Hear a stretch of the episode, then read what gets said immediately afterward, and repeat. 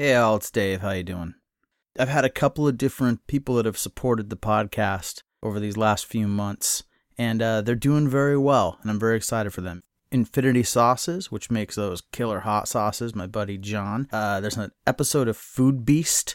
We actually put that up on the Nobody's Nose Facebook page. So go to facebook.com slash nosy nobody and scroll down, check it out. It's a link to the Food Beast. They did an episode about Infinity Sauces. They go in the kitchen with John. They make some, they bottle some. It's very cool. Uh, get yourself some Infinity Sauce because it's fantastic. And I'm out. I'm running out the last little bit that I've got. So I've got to order some more myself.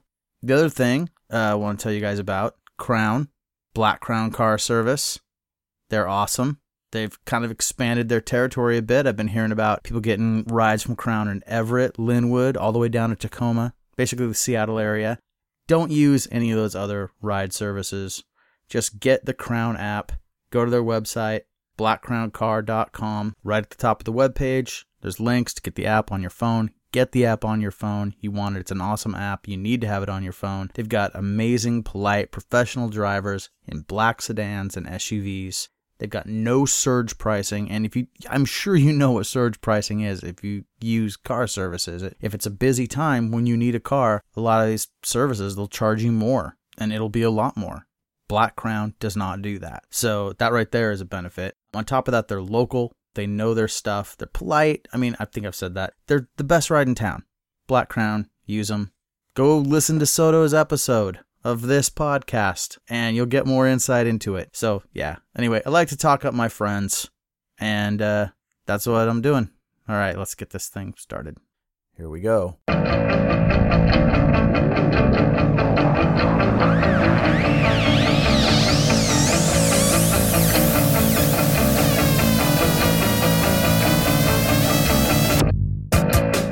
Hello, everyone, and welcome back to I've Known You Too Long.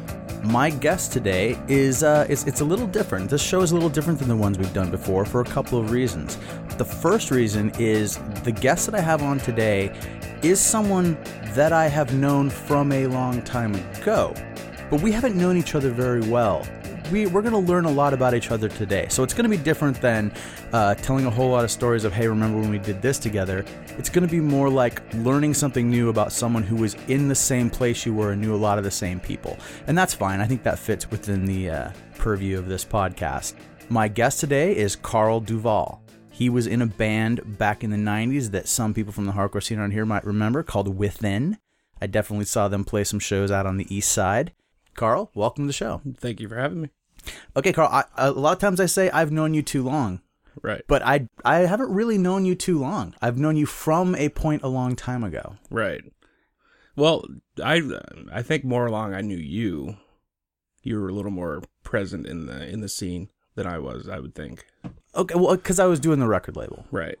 and that's I mean I I feel a little strange about that, but I mean I kind of understand it. Uh-huh. Like um, so I I get where you're coming from. Now I remember like when you contacted me on Facebook not not too long ago and said, hey, do you remember you know this? And you, you sent me a video clip of Within playing out at uh, out at Big John's house, Right. At John Orton's house. Maybe I'm not supposed to say Big John anymore.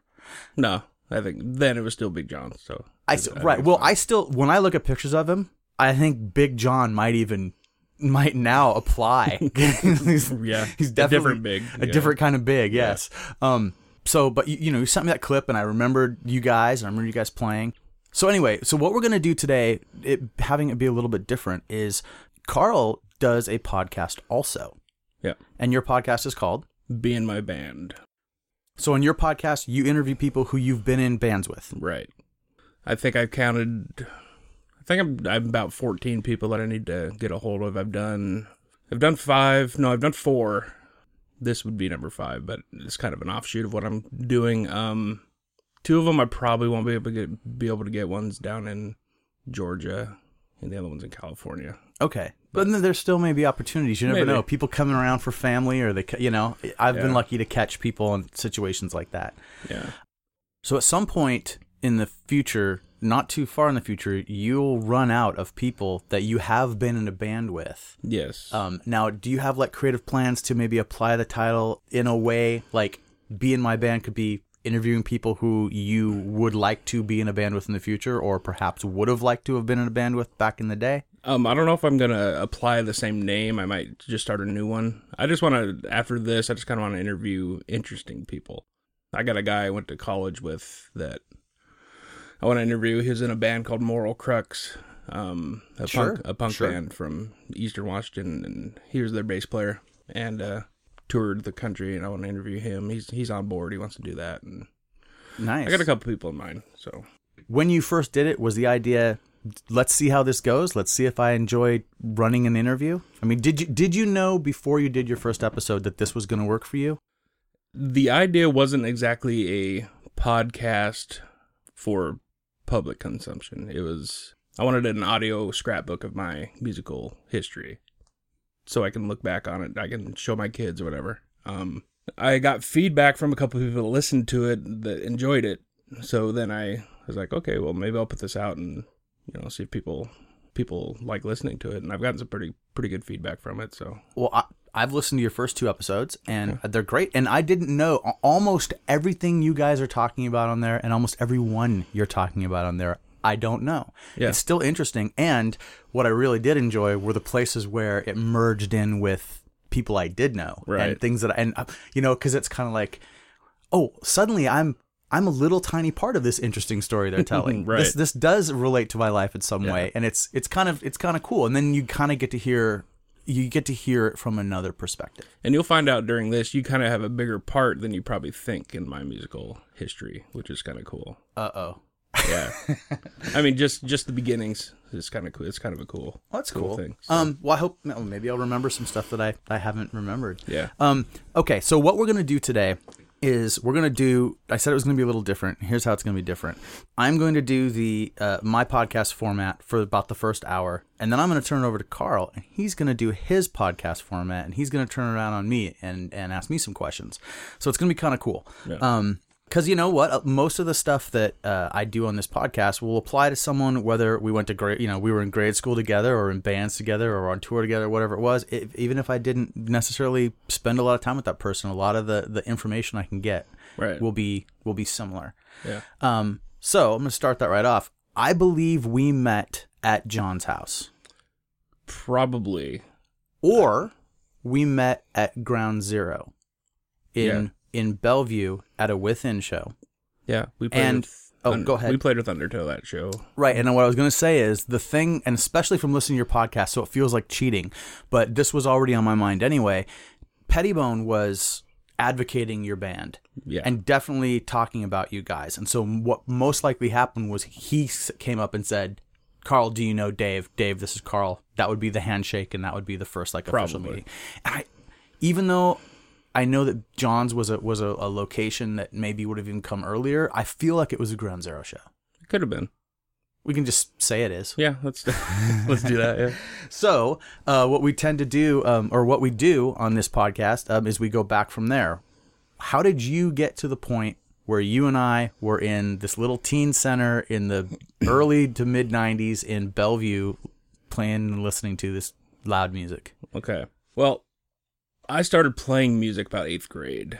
Got my first guitar. Me and my brother just started learning just what we could. Never took lessons. You know, just So, eighth grade is like what year? um. You can lie a little if you don't want to give away. your- Eighty-eight. I'm forty. Yeah. Okay, cool. Yeah. I grew up in Snoqualmie. Um, went to Mount Si High School, same high school as John Pettibone, and uh, I remember hearing him. He just he used to do the morning announcements over the intercom. Okay, the hold on. What?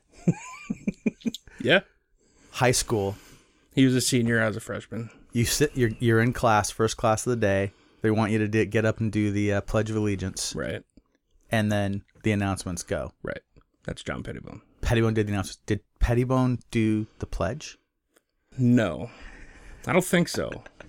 Oh, I'm gonna. I don't know. I can't remember how the pledge went. I don't know if it was a recording or, but he he definitely did the bulletin board announcements.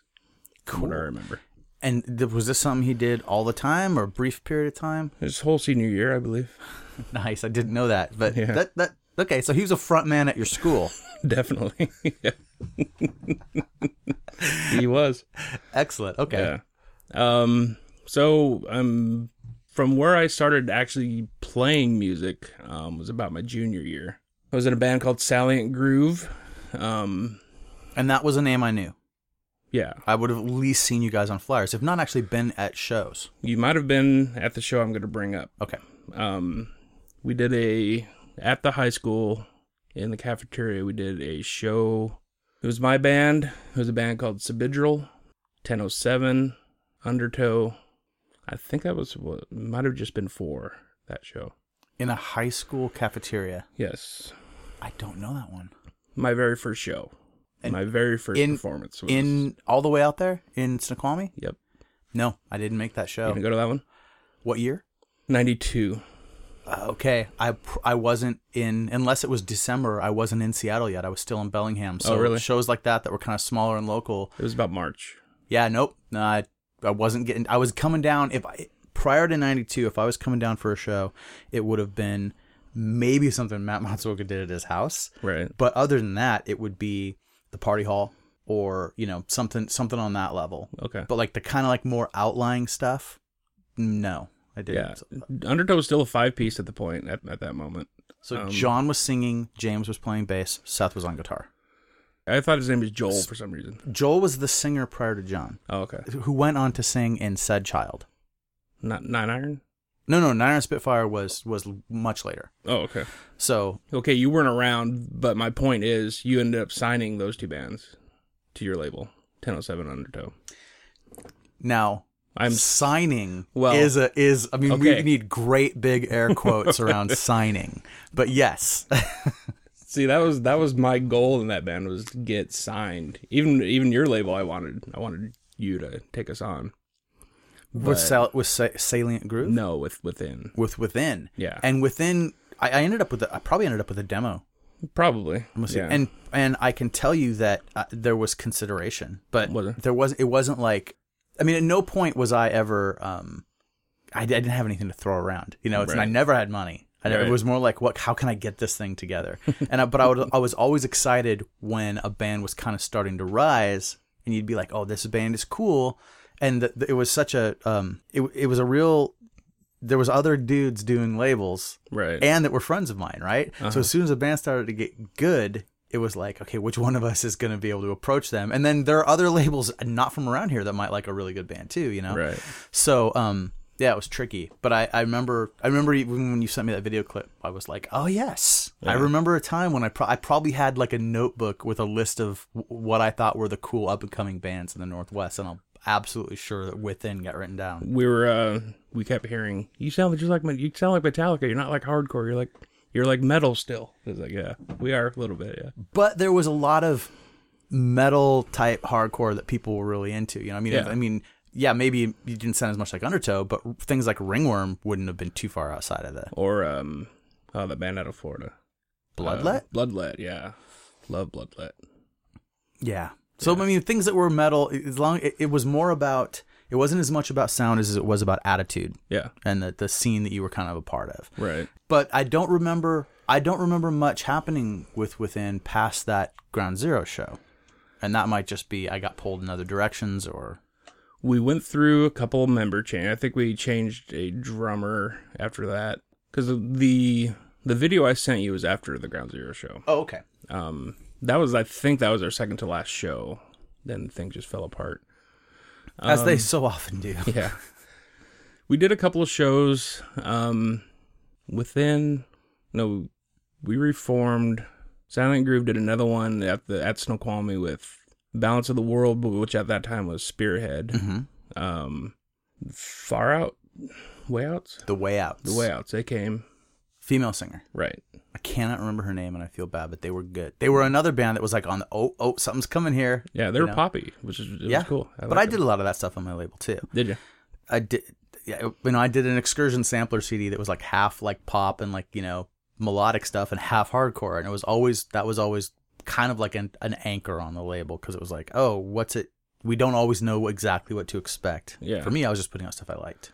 That's the show where John kind of took us under his wing. Said, "Okay, I'm gonna every anytime we play, I'm gonna try to get you on the opening." The one opening oh the show with the way outs. Yeah, he he came. He he didn't play that show. He just came and watched. Um, and he was good friends with our guitar player. They skated together and grew up kind of in the same neighborhood.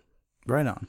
And uh, so from that point on, he kind of took us on. So this is the period of you know when we had met or when we knew each other, and I was aware of you and your bands. But we got to go back. Okay. I, I need to know. I need to know where where it all starts. Okay. So if you're a guy that grows up in Snoqualmie and you end up in metal and hardcore bands and hanging out with Pettibone and your bros are skating with them and you're playing shows at Ground Zero, Yeah. what was it like for you when you were really young? What was grade school like?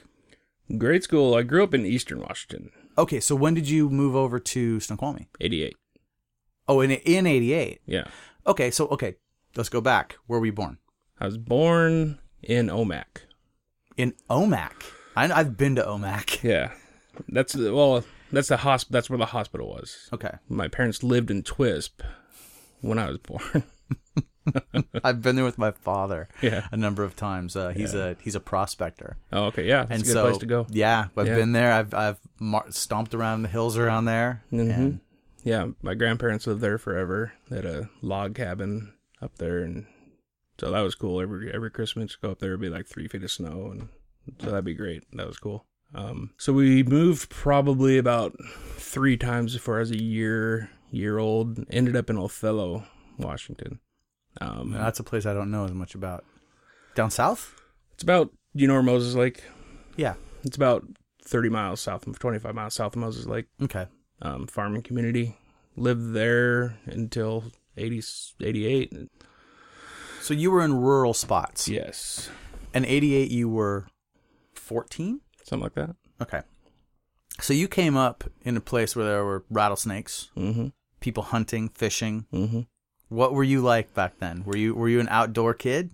I was a ride my bike all day kid. I wasn't an outdoor sports kid. Um, my dad, my dad was an avid hunter, but he kind of got out of it by the time I was old enough to do it. Right. So I've never been hunting. He took my brothers hunting. I've never been. You just missed the I missed the cutoff. I never had the desire really to go. Yeah, see, I, I, I almost feel like that's a that's more more of a like a societal time thing, and I, t- what I mean by that is like you're talking about it. We're talking about a difference of four years between you and I. Yeah. I did go hunting with my dad Yeah. up until around high school time, you know, and when I got into punk rock and then into vegetarianism and stuff, I'm like, you know what, I'm not doing this anymore. Yeah. Um, but I but I did do it. You know, I did. Right. I have gone hunting. Yeah. Um, and it was, I'm, I mean, and I'm glad that I had that experience, you know, and it's a, it's a whole different world. What did you hunt? know? Deer and elk. Deer. Yeah. Okay. Yeah. Um, and so I've been in a number of different places, tromping around in the snow in the woods and climbing over mountains and try, you know, Yeah. I didn't say I was good at it. Right. Um, okay. Well, anyway, so I, I always find that stuff interesting, especially when someone comes from that world and then, cause it's, it's not like it's a, it's a redneck world, but it's just different. I often think of punk rock and hardcore as being something that's real city based. You know, Right. when it comes from when people that are from rural places come into it, sometimes you get a different perspective, right. and so that's I'm, that's exciting to me because I I had that also. Yeah. Um, so you said you rode your bike around a, a lot. Yeah. Was it a BMX bike? It was a knockoff BMX bike. We never could afford the the real thing with the pegs and all that kind of all that kind of stuff. Remember what kind it was? No. I had a crappy BMX bike too. It was probably something I got at Coast to Coast. You know, something for Christmas. I don't know what it was. It was yellow and black. I know that. Um, Did you build uh, like jump ramps? No. We would just Okay, we lived in a trailer court. So our jumps were whenever a trailer would get moved out, they would pile the dirt. Yeah. Oh, So that's tho- those are our jumps. well, that's excellent. So, yeah. So you were getting aerial. Well, I have one experience where I tried to do a little more than what I was capable of. Mm-hmm. Went up this hill, supposed to stop at the top. I didn't want to stop at the top. And big metal garbage can at the bottom of it, right at the bridge of my nose. Oh, that cut was the- fun. it broke my nose. It broke your nose. Yeah, So did you you hit the can and it flew up, or you fell onto the can fell onto the can. off the bike? Right. Oh, because the rest of that the rest of that fall is no fun either. no, no. there's nothing fun about the fall. Going up is fun. Gonna We would. Uh, show off. My dad was always building something, You know, and for years he was building this big old woodshed out behind our house, and so we would grab whatever piece of plywood we could find Uh-huh. and whatever just different firewood and stuff and stack it up, and then all the neighbor kids and none of us had good bikes, right? Right. I mean, in fact, you know, the girls would have girl bikes with streamers coming off the handlebars and stuff, and we would all try to go off these ramps, and half the time they'd fall apart when you hit them. I mean, there's a TV commercial right now where a little girl is sitting up a, a jump ramp uh, on the sidewalk, Uh-huh. and she's getting ready to do it. Like to go down the sidewalk, and it's like a, it's like a commercial for having good insurance for your kids or something. But I remember looking at that commercial. I'm like, yep, yep, exactly. Here we go. Except that everyone's gonna, you know, Yeah. none of my friends even like broke legs or arms or anything doing that. It wasn't until skateboarding when, My first bike was actually a banana seat, if I remember right. yeah, so was mine. it was a Huffy, I think. I'm sure it was a hand me down of some sort. Probably a, probably a yard sale find. Yeah, Yeah. and then I, I, I saved up for it was a Team Huffy X20 or something. It was like it was still like a crappy like department store bike, Uh-huh. but it had pads on it. It had on the crossbar on the handlebars and stuff, and they just they were basically it was the Nash skateboards of BMX bikes, you know. Okay. So it was like it was still garbage, but I just wanted to get out there and I wanted I wanted to BMX race, you know. I actually did it once. It was awful. See, I was never a brand kid. I'm still not. I don't care about brand. I, I don't. I don't. Just I never looked into it. I never cared. Um, I just remember we used to have a. There was a traveling BMX crew out of Spokane that would come to this to our county fair every year and put on a put on a demonstration on the half pipe, and I was like, wow, that's cool. Can't do that, but it's fun to watch. I was never about brands. I just wanted.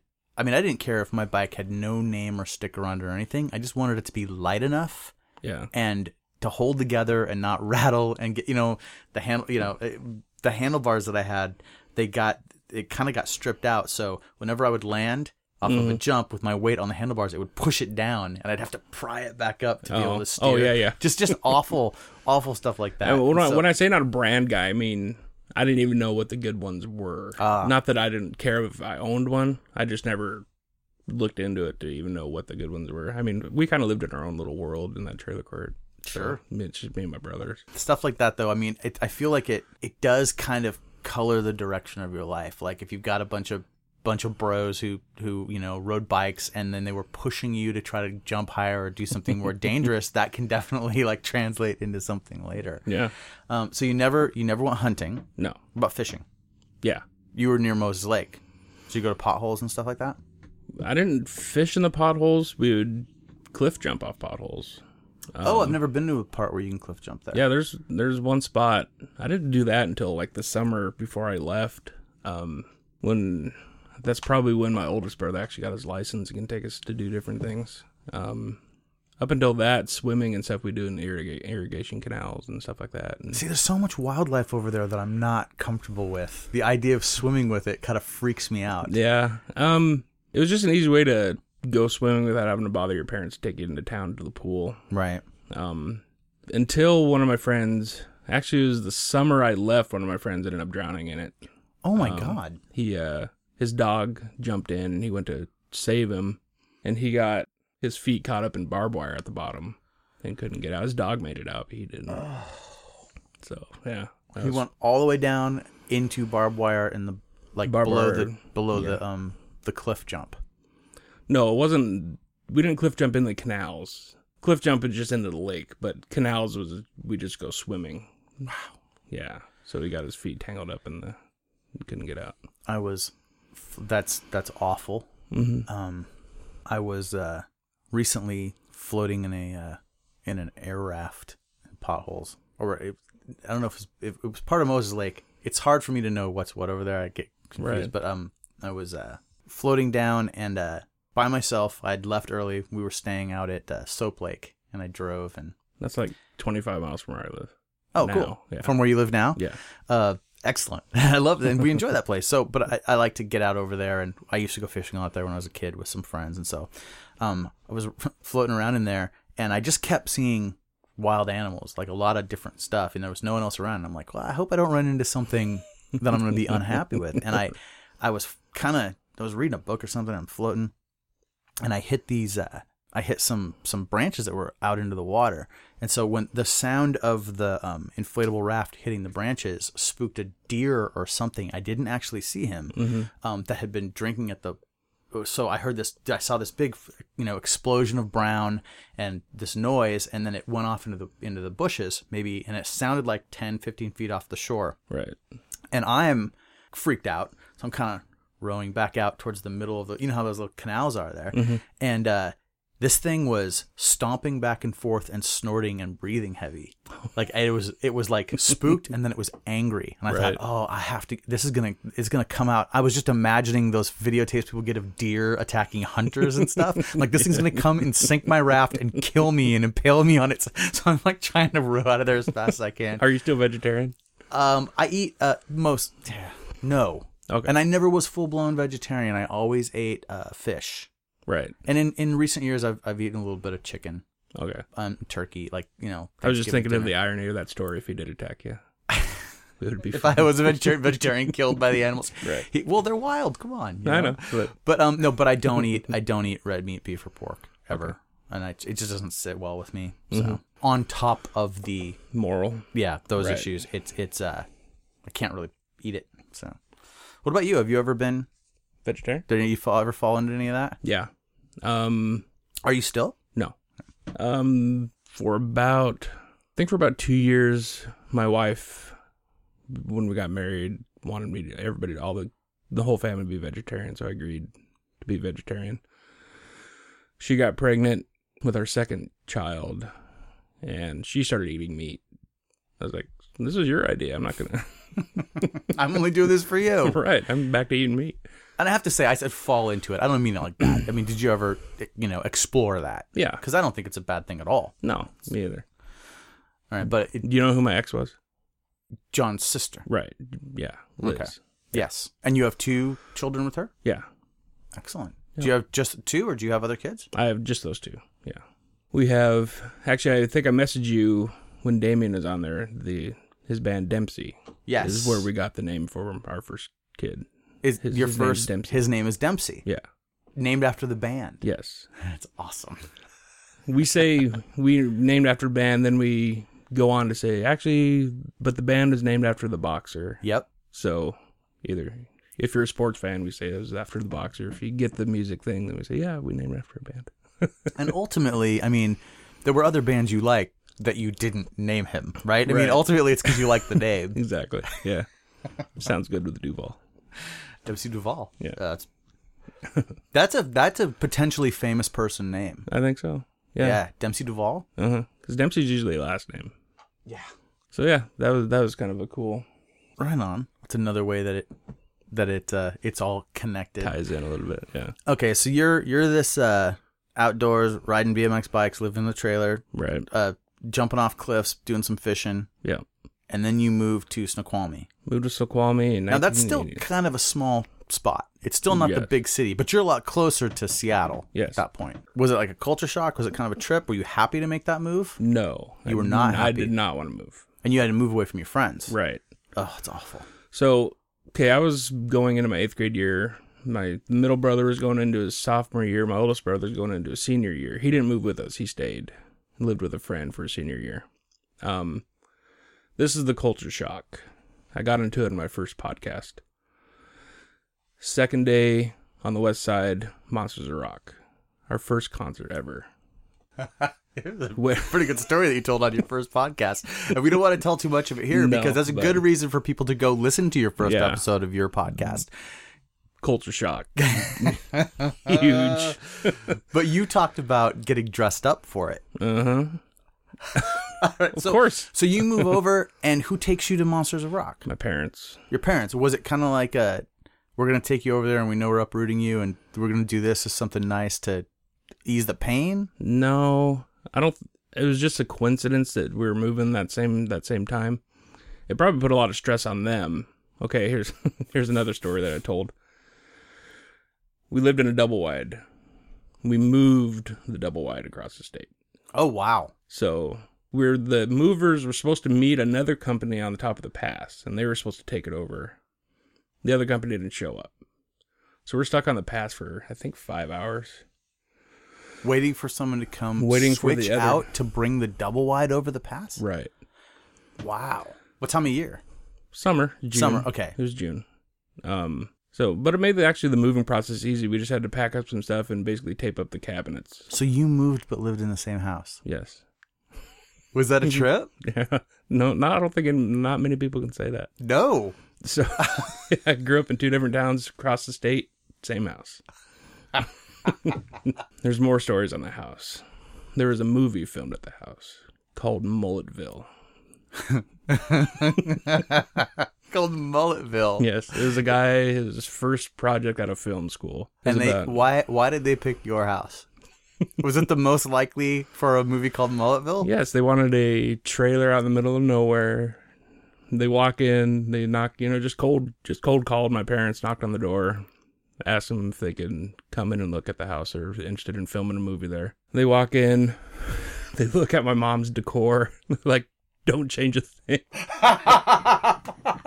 no set dressing needed. This is Mulletville. They said, take down your family pictures, everything else is fine. So Mulletville, that's out there. It's a movie people can watch. yes. It used to be on Netflix. It used to be in uh, Hollywood Video. I don't know where Oh, you can get it rest now. in peace. Hollywood Video. Yeah. How prominently does your house play in Mulletville? The whole thing's shot there. Okay, so it's it's not like one small set. No, it's the, whole it's the set. Inside outside. I'm in it a little bit. They have a band. It's a it's a it's a guy that goes back to his town and there's a party and all of his he was kind of the nerdy kid and he goes back and he's going to show off cuz he's a big Hollywood producer now or whatever. And uh he runs into all the old people used to pick on him, the hicks and all that kind of stuff and uh there's a scene in the backyard. The high school band got back together, type of a scene. They set up in my parent. The stage was my parents' old broken down boat. They put a piece of plywood on top of that, and that was the stage. so, actually, did you ever watch the show Twin Peaks? Not Twin Peaks. Um, Northern Exposure. I did not ever watch Northern Exposure. There's a girl on there. She played the barmaid. Her name is Cynthia Geary. Um, she was she's in the movie. She was actually fairly famous at one point, but it's her cousin is the one that made the movie. So you know, pulled some strings and Oh, sure. It's all who you know. right. So she was in it. She's the only one famous, but That's pretty cool. Yeah. Well, no, it's it's on. I gotta track it down now. yeah, I- I'm sure it's out there somewhere. Well, Drake, who's in the other room right now, I don't think we're gonna we're gonna hear from her today, but the the shadowy figure behind the scenes here at Nobody's Knows, uh, she'll know it. She'll have seen it. She's seen every movie, Yeah. so I'll I'll have to get her take on it before I go search for it. If you grew up in kind of a Bellingham, might fit into that. I know you're from Bellingham. yeah, no, not just Bellingham too. I'm from the county part, like the outskirts of Bellingham. Then so you will so relate to it. I grew up running around playing in the creek, in the woods. oh yeah. We made you know we most of the time when we weren't trying to play a sport, the neighborhood kids, we were just like carve, you know, uh, making swords, stick, you know, for stick fighting. right. Oh yeah. and and getting someone hurt really bad, you know, Yeah. but not quite enough usually for an ambulance. right. Yeah. So okay, yeah, I'll probably Yeah. So dig that. yeah, that's that's the story of that house. It kind of has a life of its own. Um, It's still there. no. Um, when my okay, my parents stayed there for a while. Then when my marriage was kind of going going to going down the drain, I moved back in. My parents both went on disability and moved to Coulee City, where I'm at now. Um, for they retired for health reasons, so I I took over the house again, and I was there for maybe six months. Then my parents didn't own the land; they owned the house. So the landowner sold it, sold the land, and said, "Okay, you got three months to get out of here." Three So- months to move the house again. Right. So it stayed there in two halves for I don't know how long we we separated it, but ended anyway. It ended up getting out of there, but I wasn't in it, so it's over in East Washington somewhere now. Okay, so it's the legacy goes on. Yeah, I don't know if it's together, but the parts are over there somewhere. Someone's got to find the Mulletville house. That's right. the relics of the yeah. Okay, so you came over, culture shock. You go to Monsters of Rock. Yes. You uh you wore costumes. Well, you can call it a costume. yeah, we um Was it your idea? Um, I'm sure I had something to do with it. Um, might have. I was the youngest brother, so I might have just went along with what my brother Chad was doing. See, Glenn, he went to the same concert. My oldest brother, he went to the same concert in Spokane earlier in the tour, probably the week before. Right. Um, so he didn't go to this one. Okay, so he- who- who played this thing? opener, it was Kingdom Come, Dokken. Actually, Kingdom Come first, Metallica second, Dokken third, Scorpions, Van Halen. Dokken played over Metallica. It was yeah, it was before what- one. It was before one was out on the. This on is the video. 88 though. Yes, Metallica was still really well known. they were getting well known. Yeah. But this is before one. This is before they got nominated and lost to Jethro Tull. They have the flute playing metal metal band. Okay, well that's that's still though. I mean, come on. Yeah, Metallica below Dokken is a that I mean, I don't think that probably ever happened again. No, no, I'm sure. I mean, you hear, I've actually watched interviews of them talking about that show, how brutal it was for Dokken to follow them because people just hated, Sure. you Come know. on, they had like one good song, right? well, it depends on who you talk to. Are you a Dokken fan? Were you at the time?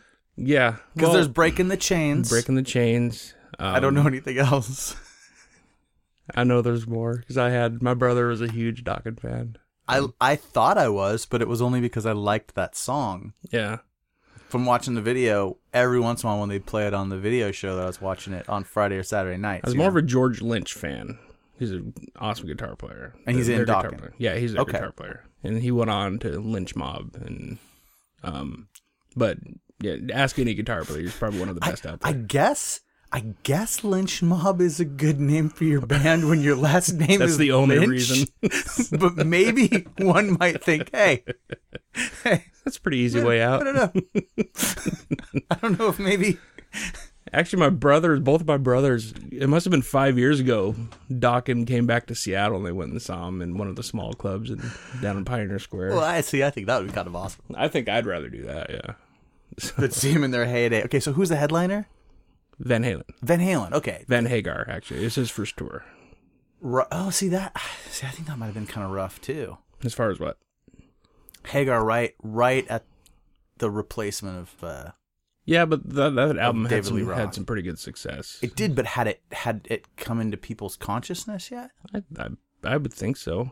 I, I mean, that's I feel like I remember people complaining at first. yeah. Well, yeah, because David Lee Roth was, you know, you either hate him or you love him, and at that point, everybody. I'm growing to like him more now, just because he's just such a goofball. I think my t- our, our time our time frame might be off on this a little bit. It- it- 88 was when when Hagar started with Van Halen. That was his first tour with them, I believe. Because '84 was, I think, '84 was uh Well, there was a record called 1984. right, but that was the last album with So 4 years in between. yeah. Well, things stuck around for a long time back then. Well, might they might have put, brought it out in '87. You never, you know, that was just their tour for it.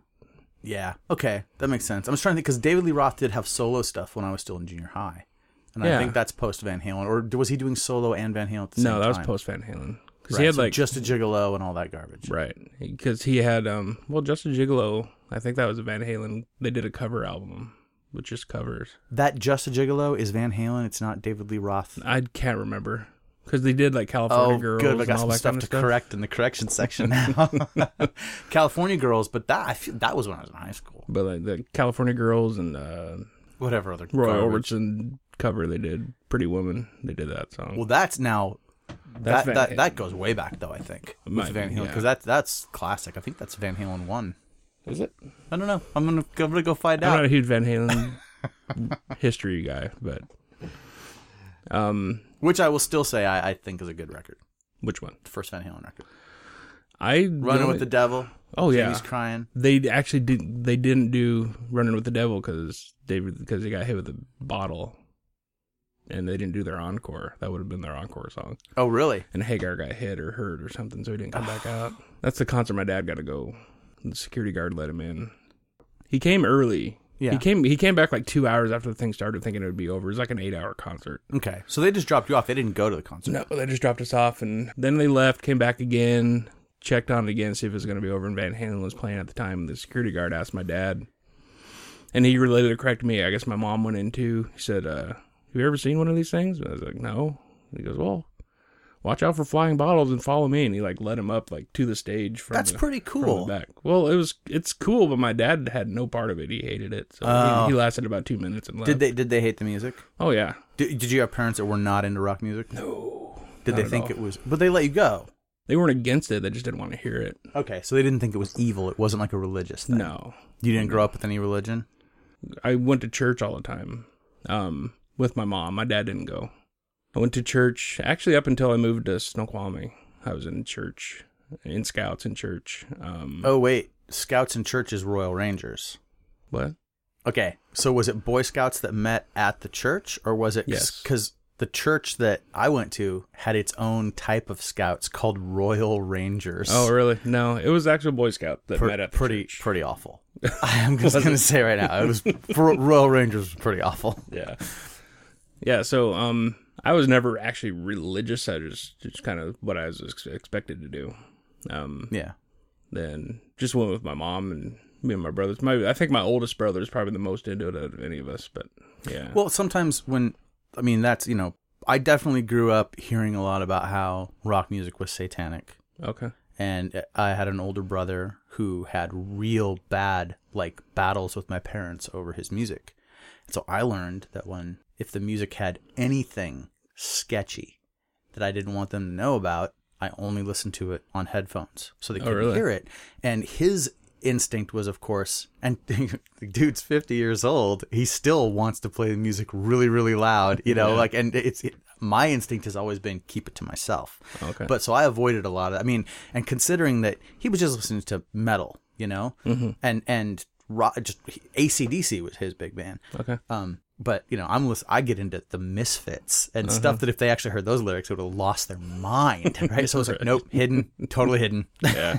Not gonna know about it. So when I hear, you know, parents weren't into music, I wonder like that that can mean a lot of things. That could just mean they just don't like that type of music, or Yeah. they actually think it's taking your soul to hell. No, it was never that. They just weren't in. My dad was. My dad was even old for his age. I mean, my dad's favorite music is big band music. Um, Glenn Miller, stuff like that. Glenn Miller is like his all time. He still listens to it. Um, so that was his thing. My mom is more of a country western, but it was never. I mean, we when we started playing guitar, we had huge amps and we lived in that trailer, so there was no insulation. But they let us play it as loud as we wanted, That's cool. and um, to a certain extent, until they couldn't hear the news or whatever, then they Right. asked us to turn it down or whatever. But always very supportive. My parents are always at the shows. Not always, but I'd say seventy five percent. They they'd come. They never went to like John's or anything like that. But Sure. um, we'd play festivals in Snoqualmie. They'd come out and they just. We don't know what you're saying, but That's we'd impressive. we'd That's- ask them if it was good. I don't know. I mean, that's cool. And I've always, you know, by the time I, I, I started seeing that happen, I was already an adult. I was already in my 20s, you know, but like more and more, I, I recently had an experience where I was at a show and it was a um, record release show and the kid singing, very young, you know, he's got to be between 18 and 20 years old. He, uh, he says, "Our par- my parents came out. They're seeing they're seeing me play for the first time. They've never seen us play before." And he points over the stage to people who are younger than me, like definitely younger than me. And I just looked at my friend Chris Lapointe, who's sitting next to me, who's Yeah. uh, who's older than me, and we kind of went, "Oh God, yeah. those young people are his parents." Well, when I was when I was in within my I'm my son I was my son's age. My son's 19. oh wow, yeah. So yeah, that's that's the age I was in within. So Is he playing music? no, he just I bought him a guitar, an amp. He just no interest. Dempsey. Well, so what is? How is Dempsey Duval going to get famous? Um, Acting? no. He's going to get discovered. He actually works on a comic book. Him and his friend work on a comic book together. That's Um, that's a maybe a way bigger deal. It could be, and it's it's actually pretty good. My brother uh, Dempsey does the writing. The other guy does, does the illustration. He wants to do a part. He wants me to help him set up and do a podcast with him and his friend that doesn't do that. So I'll probably help him do that. nice. Um, he's he's a creative kid. He just uh, yeah, he'll figure it out. He's Definitely. he'll figure it out. Yeah, He's and he's doing the writing and his friend's doing the art. yeah. That's cool. Seeing those knows a little bit about Last. I heard, I don't know if they're still doing it, but yeah, Well, I know. How, how, how old are they? 19. Oh, 19. Okay, that's that's not like not like 15, 16, 19 all of a sudden you're if you're going to write a comic, you might actually write the comic. Right. Yeah. it's on it's on some comic board where a lot of people read it, I guess. I, I don't know. It's his own little world. I don't really get into it too much. Very cool. Yeah. If it's something to read, I'd love to check it out. Yeah. I'll see if I can get the link or see. Cool. it. So yeah. Okay, so I'm not going to take the funny parts of your of the story. Okay. Uh, uh, that's people need to go check out your your podcast and it's good. It is definitely good. Um, so, you're over here the house is used in the the house is used in this movie. You go to this monsters rock thing. Yeah. Well, the house the that was later on. That was Right, but when I'm I just was covering I was out of yeah. Sure, right. covering what we've already talked about. And then you start playing music with people. About yeah, about my junior year in high school is when I start being brave enough to show people, hey, let's try to try to play something. Um, So when when did your interest in music? Because well, you were playing with us. I mean, you were playing at the shows that we were doing. So at what point did it go from being kind of acceptable music, like that people listen to on the radio and saw videos of? When did you move over into uh, either punk rock or metal that was underground? It was metal, definitely. I was never a punk kid. Um, the first time, well, when I was still in Othello, I think we discovered Anthrax. Um, I'm, the man. yeah. Of then, course. then we listened to their other stuff and was like, oh, this is pretty cool. Um, once we found out who Metallica was, then we listened to them. We didn't know who they were when we saw them. Then we checked them out after. Right. Like, oh, okay, this is this is really good. Um, the biggest changing point for me is when I heard Pantera Okay. um, my friend Josh, who was in a band, my first band with me, showed me that, and it was like over for that from that point for me. It was just like that's what I want to play. So Pantera definitely reaches into hardcore and reaches in, Yeah. but it's not as much punk rock. No, I mean, it's not. So you were? Did you not have a lot of experience with that type of music? no, And what about stuff like? Because a lot of dudes that are in hardcore and stuff are also in stuff like the Smiths and Morrissey. and no, that's not your vibe at all. I get that from you. no, no.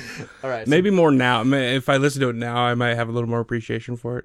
I didn't appreciate punk at the time. I didn't appreciate I just metal. what about something like? So this is the band that always comes up. What about DRI?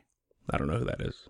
Oh, okay. Didn't you didn't listen to DRI back then? No. Okay. I'm not a um see I'm kind of I'm kind of a weird guy as far as music goes. I played it.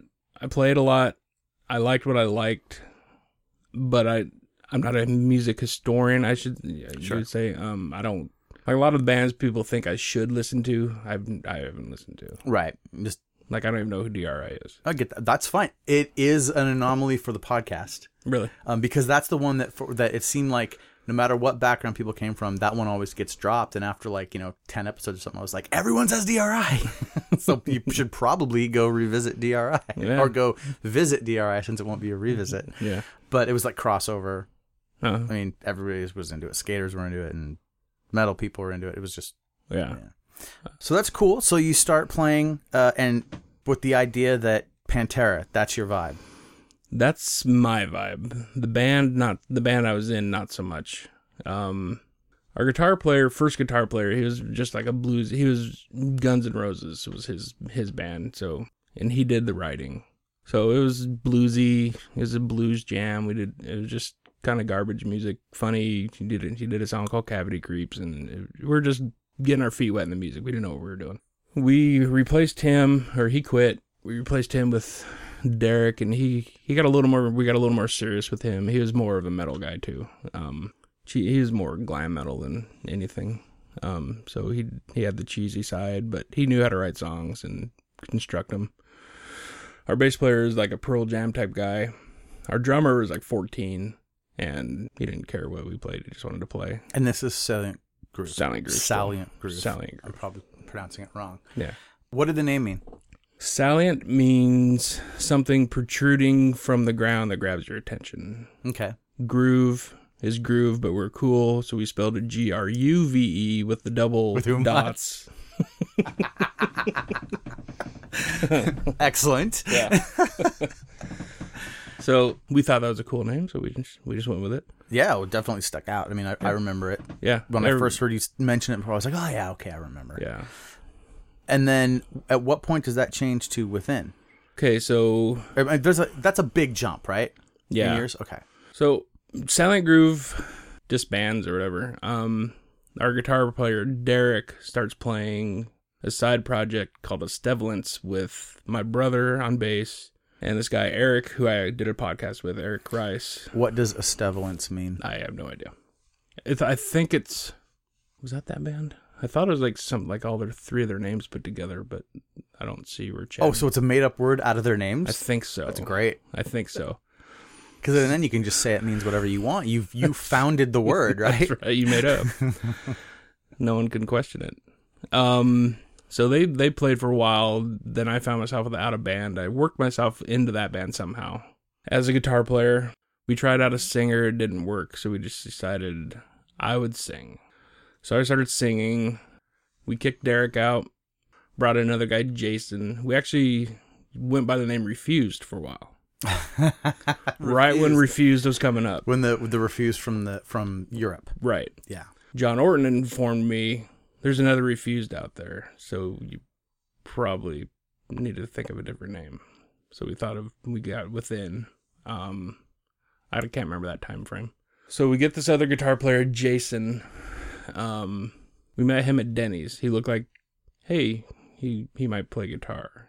Hanging out in a Denny's. Right at Pe- two o'clock in the morning. Two them people smoking. Could you still smoke at the Denny's? Yeah. Denny's? Yep. Ashtrays on the table. Yep. He What was- a what a different time. right. How much time did you spend in Denny's at that time in your life? Probably five nights a week. Five. That okay. So this is one place where our lives are very similar. Right. What was your favorite uh, item on the menu? The Superbird. The Superbird. Yes. I okay. I definitely was saw that ordered a lot. I went for the veggie cheese melt. Okay. But prior to the having the veggie cheese melt being one of my only options on the menu, and I don't think you can still get the veggie cheese melt at Denny's. Yeah. Um, I I was all about Denny's biscuits and gravy. Oh, really? And the thing Never is, it's not good. Right. I don't know that I ever had good biscuits and gravy, but I just got obsessed with it. And so and that was probably the I will bet Denny's biscuits and gravy kept me for from being a vegetarian for at least a year. You didn't want to give that up. Nope, there were certain things I couldn't give up. I couldn't give up give up really bad biscuits and gravy. Denny's biscuits and gravy, but it was the right price, and it was just like a you know I'm gonna be I'm gonna I am drinking ten cups of coffee tonight. My girlfriend's gonna smoke a pack of cigarettes. I need some food. Yeah. We used to actually, my brother, people can tell you stories. We called it the nacho experience. My brother would order nachos and he had the worst burps ever. And we would invite people that hadn't been with us just for that reason. So he can be trapped in the car on the way home with my brother burping on him. now, were you always in the same Denny's? Issaquah. The- it's- and there was just one. Yeah. Okay. It's not there anymore. In in Bellingham, we had uh, North Side and South Side Denny's, and different vibes at both. Mm-hmm. And the South Side was where there were more freaks, so we preferred that one. and there were some real interesting characters that would be there as often as we were. Um, there was this one wannabe rap kid called Kid Clock and Time, and he Oh, used no. to sit by himself because people didn't really hang out with him Yeah. and write raps. And we're talking about like 1990, 1991, whatever. Wow. And he, and we would talk to him every once in a while because you just see the same crazy person, right?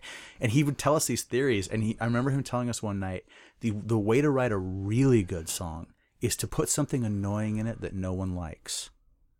He said, "Listen to me." And he's like, "This is true." Put something annoying in there that no one likes because they'll remember it, and then there's then you have good stuff in there too. And I've, I've thought of that as all this garbage music has come out in, in the popular culture for the last like 20, 30 years. I've been like, that guy was so smart. I hope he went and made millions of dollars. Maybe it was Macklemore. It could have been. I don't, oh my God. If Kid Clock in Time was Macklemore, I'd be so stoked. Oh God. Um, okay. So d- did, were there other, th- my, my point about telling you that is, were there other people in the Denny's, other groups that hung out there all the time that you saw? Did you get to know Denny's people? Um, I don't think so. Um, we kind of there'd be a bunch of us that would go. Even like John's parent, like John's mom, would go with us every once in a while because John Orton. yeah, Yeah. Vicky would go. Um, but no, I mean, It was we your place. right? We saw we saw this guy, him and his girlfriend, sitting at the table. I can't remember. My brother remembers it differently. I thought we approached him at the table.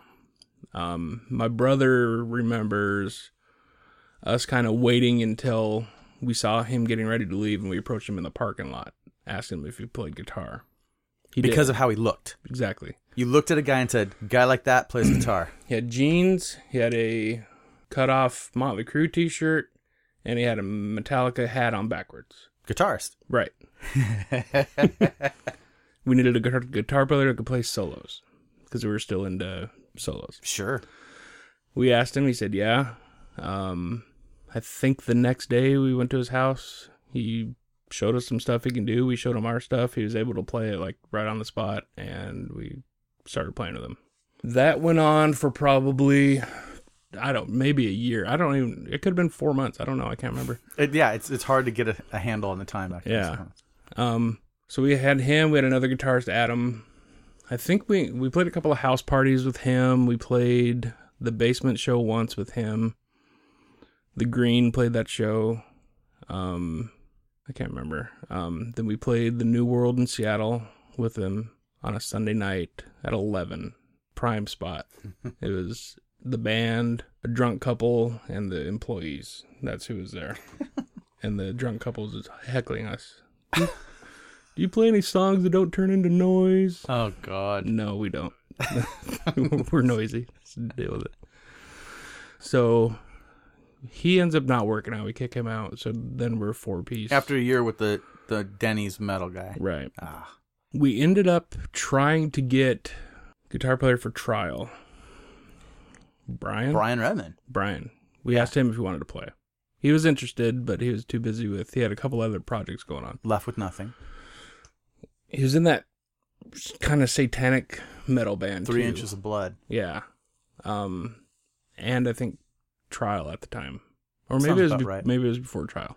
It could, well, that's the thing. Is it? it- Are we into like 95, 96? Probably ninety five. Yeah, that sounds about right. He he was interested, but he had us hook up with another guy who was really good, another metal guy. But I think we tried him out once and kind of just didn't like the vibe. So we stuck with a four piece, and that's when it turned to with within. I think about that point, and I can't remember how many shows we actually played with within. Quite a few shows down at John's. Um, In the basement. yeah, In the basement out in Fall City at John's house. I mean, everyone would remember it was Big John's, but John Right. Orton's. Uh, there were some truly phenomenal shows there. yeah. And I'm gonna link if if it's up, link the the footage that you sent me. Okay. Um, do you have that up on YouTube? Yeah. Okay, it's it's awesome. It's you guys doing an Integrity cover, Right.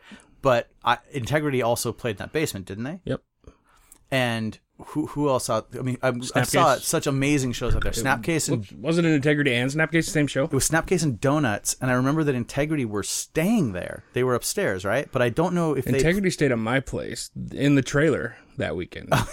in the in, My in the- parents were gone. in the. Mulletville trailer. yeah, Awesome. they stayed with me that weekend. Um, this, I believe they played in the basement, but they also played at Ground Zero. yeah, Okay. All right, we just took a quick break, so this might sound a little disjointed. We're not going to come back in perfectly on it. Um, so we are talking about basically within, yeah, and is it was it coming to an end?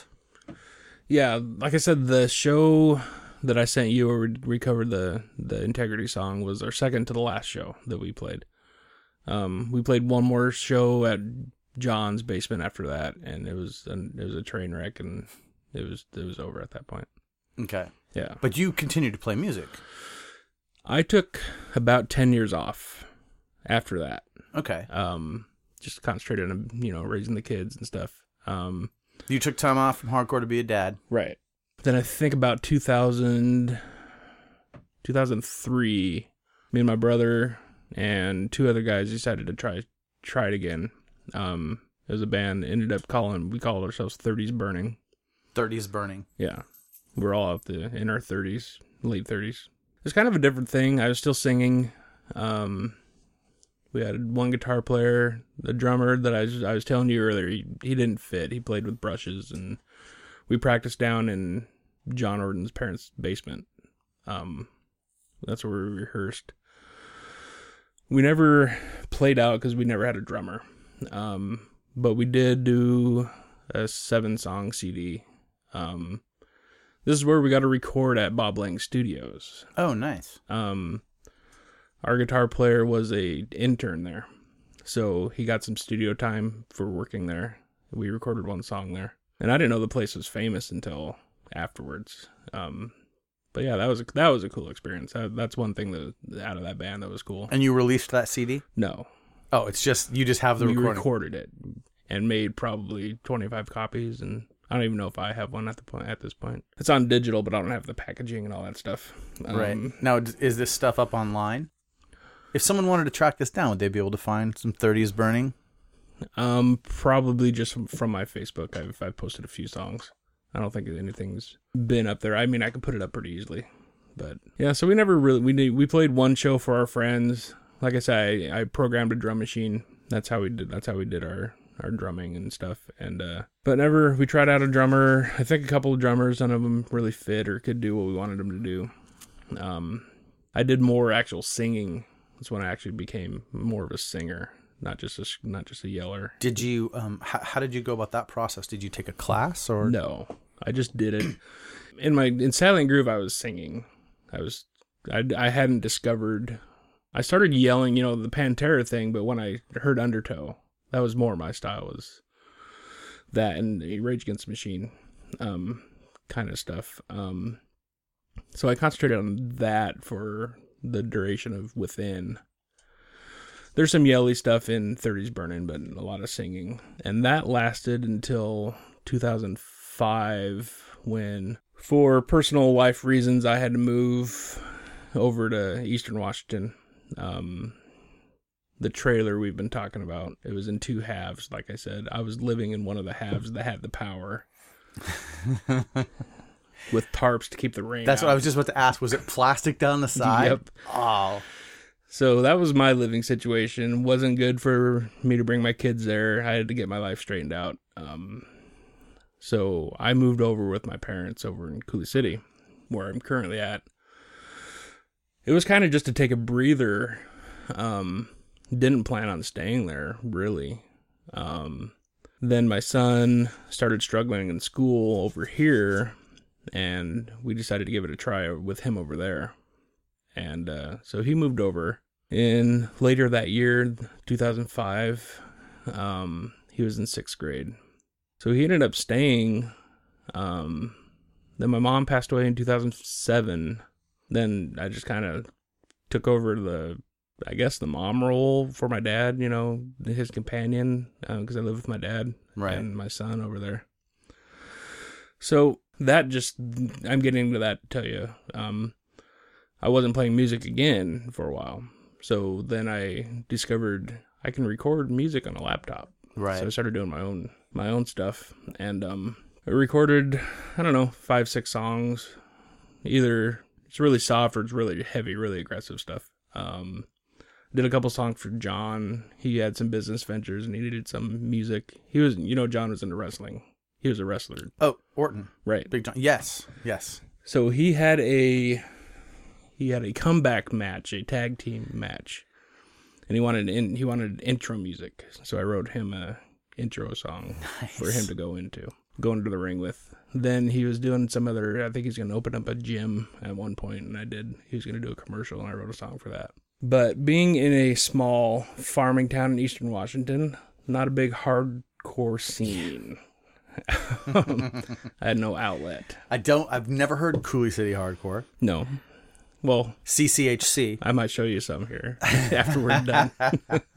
so I was writing, doing my own stuff. I got approached by a bar band. It was a house band for a bar. There was a couple that moved into town. He he's a pastor. He officiated over my mom's funeral, so I kind of got to know him there a little bit. Um, he was a musician. He was a singer, and he had his old band come out to the bar and play three little three piece band, acoustic band. And I heard him and his wife harmonizing. So I was like, I want to do that. I want to, I want to ex- explore that part. So I approached her, I believe, with trying to do a project. My selling point was, not selling point, but my vision that I told her was Emerson, Lake, and Palmer meets in Chains, harmony style. So I was a big in Chains guy. Um, she was like, "That's interesting." Next thing I know, Cliff, her husband, who's a pastor at the church there, invites me to lunch, and uh, I don't know why. I know it's something to do with music. So he approaches me with, "Hey, do you want to? We need a drummer for this band. Do you want to drum?"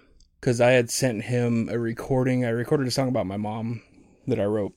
Had drums on it, and I told him I did all the instrumentation and the singing and everything on it. So he thought I played drums. I didn't. so he's like, "Do you want to play drums? We're we need a drummer. We have we've had a couple that didn't work out." I said, "I don't play drums." He goes, "What?" I was like, "No." Well, I heard you have a drum set, don't you? And I said, "Yeah." It was a uh, free drum set. My brother, I think it was free. it was sitting along. Free can be in quotes, yeah. Right. It was on the side of the street by a dumpster in Seattle. So it was either Miss- someone loading out or it was free. So I don't know how long it had been there, but my brother picked it up. so maybe someone showed up to a show and didn't have their drums that night, but I don't know. But they ended up in my possession somehow. So it was outside the Velvet Elvis. could have. Alongside of Popeye and whoever those other homeless people were out there. Do you remember Popeye? No. Well, obviously he looked like Popeye. Sure. the story the story I tell everybody. He was asking everybody for money because he wanted to go make a sandwich. He wanted to go get bread and meat at the store. We were in line for some show. At the Velvet Elvis? Yeah, Okay. So you're in that in the alley. in the alley, It in the smells like piss. piss soaked alley. Yeah, Three dumpsters down, turn left. That's how we get into our all ages shows in right. Pioneer Square. yep. Try not to get stabbed. so I think it was a daytime show. It was it was daylight out still. Sure. Um, so this guy is swindling us for money, and he gets enough to make it to 7-Eleven or wherever he goes. So he turn he takes off around the corner. Old guy, one eye shut. We see him walking back, and he has got a brown paper bag with a bottle. He looks at us down the aisle and he holds it up and goes, They're all out of bread. He's, oh no. but that was so funny. That's that's that's funny enough to be worth the money. It was. It was, it was for me. I don't know if I donated to the cause or not, but that was oh, great. They're all out of bread. oh wow. Apparently, they don't have sandwich making stuff at the liquor store. No, I was. I the whole time you tell him like, what store is he going to go to to get sandwich stuff other than like the Subway? So anyway, All right, so pa- I don't the- know how that the, got on. the pastor band right. drums. You got the drums from. Oh, the drums in the alley. Okay. Now you you don't play drums, but they want you to play drums in this band. Right. I fiddled with them. I've never played like all the way through a song on drums. I could keep a beat. That's about as far as I would say I could go. So they asked me if I want to try. I said I'll try. You know, that's as much as I can guarantee. They don't ease me into it. Friday night, open bar, live band. This is your tryout. in front of people. Yes, Oh God. It's about three hours. Just playing whatever they figured I can keep up with, and apparently I kept up with, up with it enough to tell So you, you went from not playing drums to three hour live show in a bar in front of people, yeah, not having practiced the songs you were playing, right, and you were good enough to stay in the band after that. yeah. We're going on three years now. Wow! And is it, so you were in town this weekend to play with that band, Yeah, and it's not a church band. no, It's a what is it? it's a classic rock cover band. Classic rock cover band, Yes, and you're is it this? What does the pastor do in the band? he sings, He sings, and he's a pastor of the church. and his wife plays bass. Yes, Nice. it's really funny in that town because people will walk out from when we used to play the bar in town. We don't play it anymore because it's shut down. Our guitar player owned it, but people would leave when we were still playing, like in the middle of a song or something. They'd wave and see you at church in the morning, you know, like That's that's great. so. Yeah, so you were in town this weekend to play a, a wedding? It's a wedding reception. a wedding reception? in Startup, Washington. Okay. Yeah. So we played that last night. Fun show. Um, it lasts about four and a half hours. And is this so? This is like a working band. yeah, You guys book gigs. I mean, this isn't this quite the same. You're you're all covers. You don't do any originals. we do one original that our guitar player wrote. Who knows when? But we got a, I think seventy-one song repertoire. Nice. Um, we play. I think this this summer we've only had two weekends or three weekends off. Wow. We played. I sent you that picture. of Me and Duff McKagan. Yep. Um, we played a Summerfest in Wenatchee at the Town Toyota Center. We're gonna have to put that picture up on the uh, Yeah. on the blog page for this. Yeah. Um. Yeah. So we're actually really we're really busy. Um, What's the name of the band? hometown hooligans. Hometown Hooligans. Yeah. Which would not be a band. The the bar was named Cooligans because Okay. we live in Coulee City. Right. So hometown hooligans fit with that name. If it wasn't for that, wouldn't be the name. If the situation was different, but now we're pretty well known around Eastern Washington, You can't switch, switch that name once people know it. right? So, but yeah, I mean we're we're getting quite a following and That's excellent. really busy. And, And that brings you up to the drumming, which you never did. right, I like it.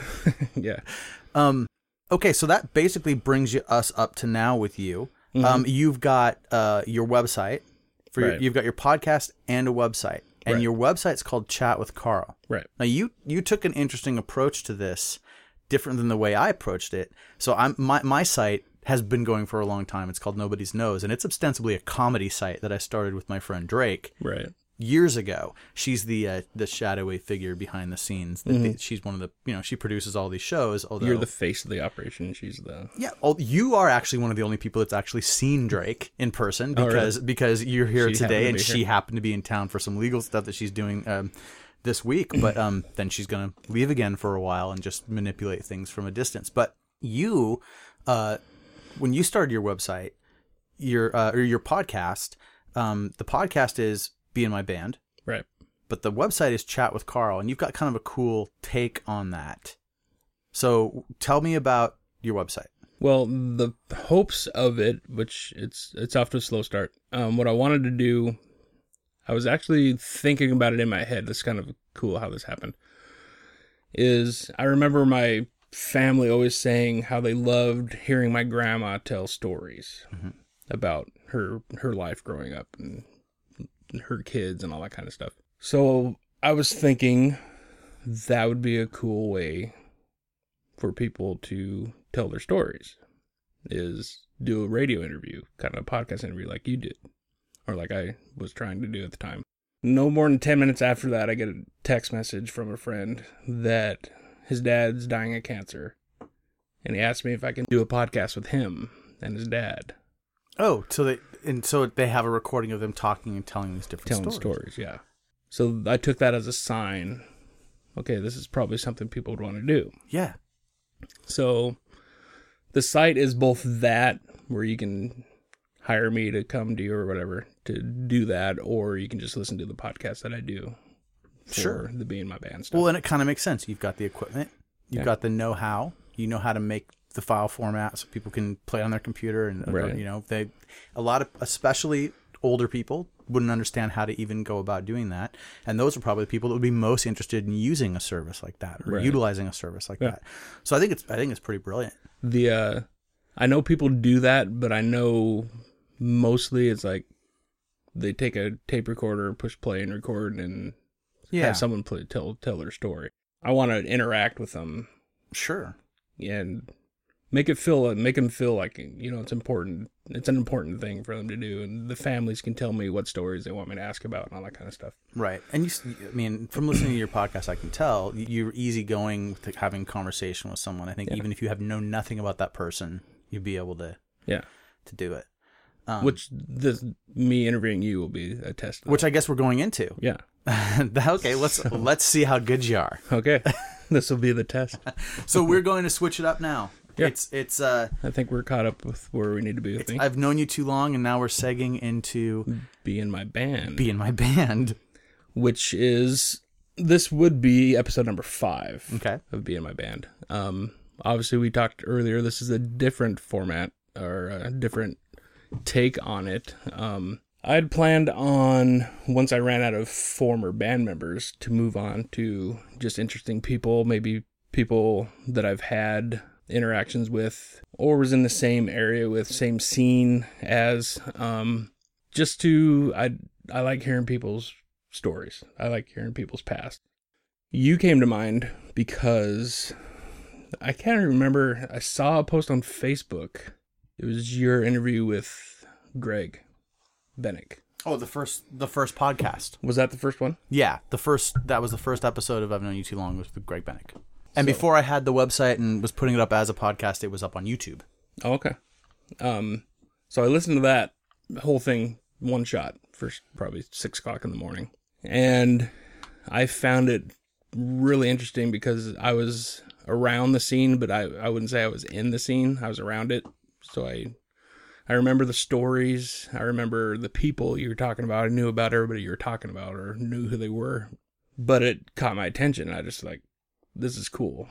This is something that uh, I want to listen to. So I went to your website. Then I listened to Lex's. Oh, okay, so it had been up for a little while. Yeah. Okay, so you then you listened to Lex's next. Well, I listened to it probably the week before I contacted you. Is when Okay. I when I discovered it. So, Greg's, Lex's, that might have been the f- the only two that I listened to up until that point. So, listening to yours inspired me to start mine. I started, you know, picking your brain a little bit about not really how to do it. I think actually I think the first thing I talked to you about was doing a documentary on music history of Snoqualmie Valley. And you told me just go for it, you know. That was your Well, you should, yeah. I mean, Then especially if you have a take on it that no one else has. You know, no one would know. That you would maybe even want to know it until they saw what you had to present. Right. So that kind of just turned into okay, what can I podcast about that not only I'm interested in, but I think other people would be interested in? Then I just thought of okay, I'm gonna I'm still in contact with most everybody I've ever played with. So kind of your format. When did we meet? You know, I've known you too long, but just of my musical people. So that's that was the whole driving force behind it was that. So that's why you're one of the people I wanted to wanted to bring on. Um, Thanks, man. plus the the whole I wanted to be on your record label back in the day that we talked about. Because I think that I thought there were that I thought Overkill was maybe too was he was that even still going at that time? It was probably on its way out. Yeah. There was a little bit of stuff, but it seemed like he did a real push. And we had Said Child, the last Undertow thing, and Strain, the Strain record. Okay. And then there was going to be more stuff and then he got the gig to go out ron who did overkill Yeah. um who we've talked about a lot so much on this podcast and he has his own episode on here too Yeah. um he got uh, to go out uh as tour manager for seaweed and then as orange 9 millimeter and that became such a big part of his life it was very difficult to do a label Was he? I saw Orange Nine Millimeter trial. Was that the Paramount? Korn opened. yeah yeah he was with them at the time Was that that tour? Yeah. Not many people can say they saw Korn. This is before they were very big. There were more Oh, people. yeah, yeah, there were more people in the lobby not listening to them than there were at the show. yeah I, I didn't see the seattle one i saw in that show in portland Yeah, and i did not know what to think of them I knew they had a very unique sound. Yeah. Um. Yeah. Anyway, yeah, I was at that show. I stage dove for the first time at that show. that was your first stage dive Yeah, well, one and only stage dive. at Paramount. Yeah. Why was it only? Because I'm a big guy and it's not safe to stage dive. I'm a lot bigger now than I was then. Um, I stage dove on John Orton. Right. That was my plan. I don't think he caught me, but I landed on a bunch of skinheads and knocked all of them over. That was pretty fun. Nice. Take the skinheads bowling. Exactly. they went down. So that was cool. I don't think they were the the sharp skin- skinheads. I think they were the the real deal skinheads. So anyway, what I do on my my podcast is kind of similar to you. I want to hear about you, your history, what makes you you. You seem like a you're not afraid to take risk type of a guy. Um, Wasn't afraid to take risks. wasn't well? Didn't you? Okay, where were you born? I was born in Bellingham, Okay, in Bellingham, Washington. 90 miles basically from where we are right now. yeah. And Were you in Bellingham? In you're probably there at the same time my brother. He went to Western. He graduated in '89. Yeah, I graduated from high school in '89, Okay. so he would have been up at Western all the time that I was going up there and skateboarding. Those dudes were annoyed and throwing shit out of their dorms at us, and because uh, we skated at the at the at Western all the time. Okay. So that's that's kind of my only experience with Bellingham. I wouldn't visit him, but he, yeah, he went to college up there. So Belling, okay, born raised. Uh, born and raised in Bellingham. You want my background? Yeah. Okay, so grew up in the same house. Like we never moved. My parents were together the whole time. Um, we were uh, a couple miles outside of town, right almost on the border between Bellingham and Ferndale. Okay. So I always went to the same schools. Right after I got into junior high, they switched the board. They kind of redrew the borders, and my younger sisters had to go to the Ferndale school district. So they had to switch out, and for a few years they went there, or a couple years they went there, and then the borders were redrawn again, and then we were back in Bellingham. But Oh. it didn't. It, it wasn't. It didn't change middle school. So I stayed with the same kids in the same class and the same group of people. I always had a lot of stability hmm um, and so that, and I was terrified of that changing, and that was Oh. something that growing up. So I was always uh, ter- I wasn't like very smart, but I wasn't a stupid kid. Like I don't think Right. there was any chance I was going to get held back. But I was always horrified. Like the idea that I might not be with the same kids in the same classes. You know what I mean? hmm was was terrifying to me. I wanted, I always wanted stability, and I think that has a big deal. That's a big part of why when I discovered straight edge, I was like, oh, a way to control my situation even more. You Right. know, um, but that was quite a bit later. Um, So you said you lived on the out in the country of Bellingham. yes. So that's where the border. That's where that comes in. yeah, like because Ferndale is a much smaller town, more of a county town. Okay. um, outside of, of Bellingham. And Bellingham is 30 mi- not quite 30 miles from the Canadian border. Right. So we're real close to Canada. Um, and then so everything, there's a lot of farmland and stuff around it. Bellingham, when I was a kid, had 65,000 people in it. So it wasn't even big, but it was still considered the city to all those small towns that dotted the area See, around that it. sounds that sounds funny. Not a very big. The town I live in right now is 300 people. right. Okay. So that's so we were out close to those kinds of places. Right. But we were still involved in Bellingham stuff and being bussed into the Bellingham schools and stuff. But we were like there was no city bus that came out to where we lived and we couldn't get cable. Like we for, until I was in, you know, uh, for for years we weren't serviced by the water. Like we were- we were just in this weird kind of middle zone. Yeah. Like what are you? Are you county? Are you city? Like, so there was a lot of interesting stuff and most of my experience up until I was able to get out on my own. And getting out on my own meant getting a, a bicycle mm-hmm. and enough freedom that my parents would let me ride away from the house and not know where I was going. Because as soon as that was the case, I could ride into town on my bicycle. I could go to stores. I could go play video games. I could do, you know, and it's not So like how now. far out of town? Two miles. Okay. So um, I would I would do that, and once that was the case, then it was yeah, I could go in and actually do stuff, and then from there I go from you know become a punk rocker and a skateboarder and all that. But um, when I was younger, you know, we were just county kids, so we played.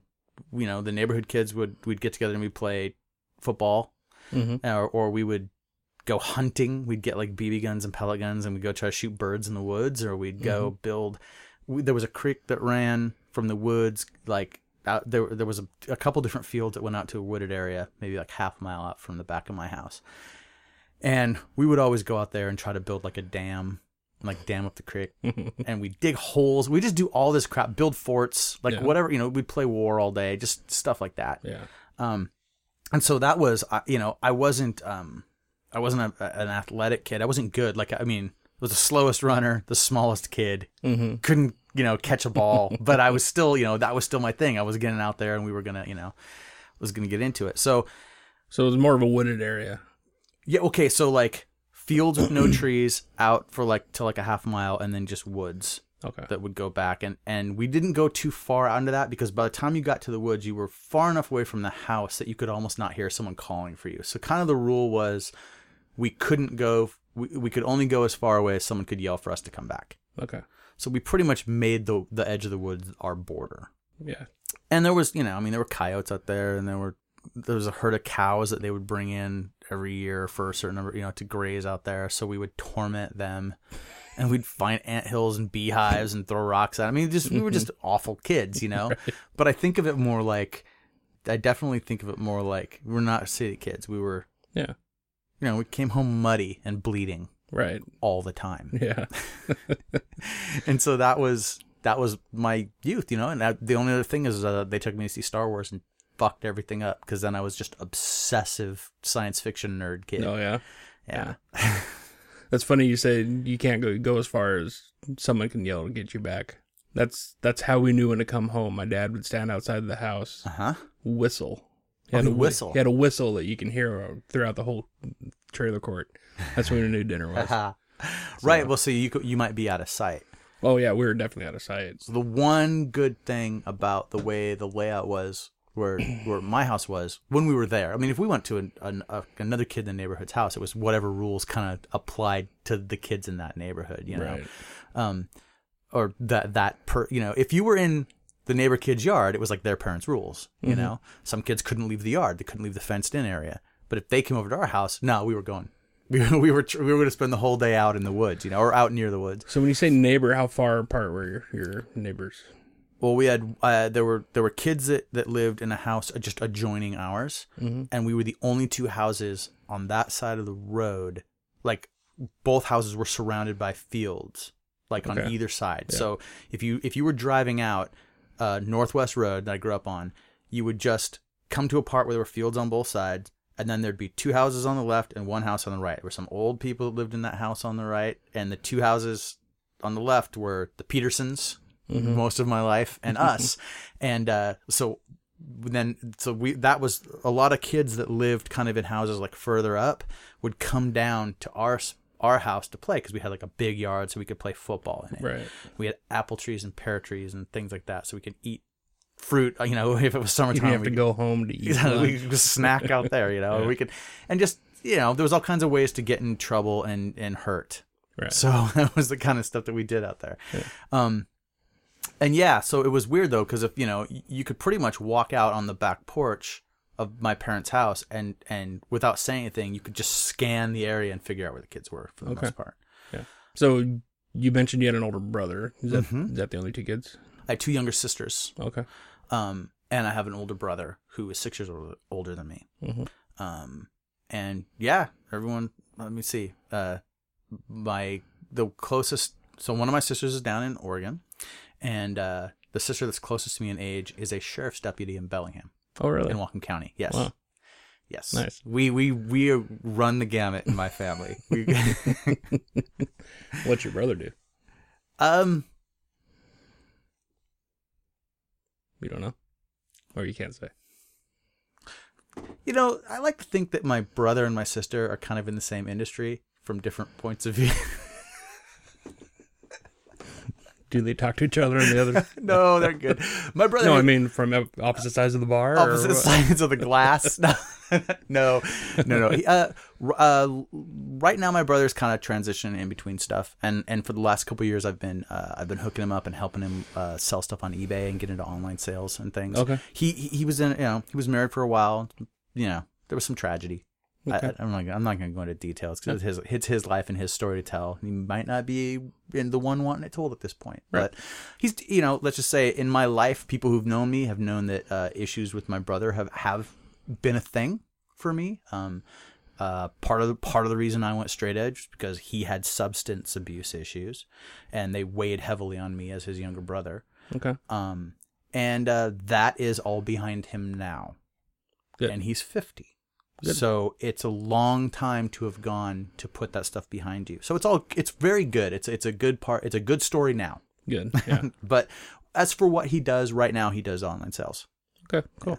Um, is he still in Washington? Yeah, he's up in Bellingham. with My parents and uh, my my sister, who's the the sheriff's deputy, is up there, and uh, both my parents are still up there, and a lot of my family. Once I got out of Bellingham, though, I stayed out. Yeah. Yeah. My family's kind of spread. Got a brother in Hawaii. Got a brother in Woodinville. Then I'm in Coulee City. Do you ever get to Hawaii? I've been there twice. Went there for What part? Um, Oahu. Um, I've been to Maui. okay. I haven't. I've been twice.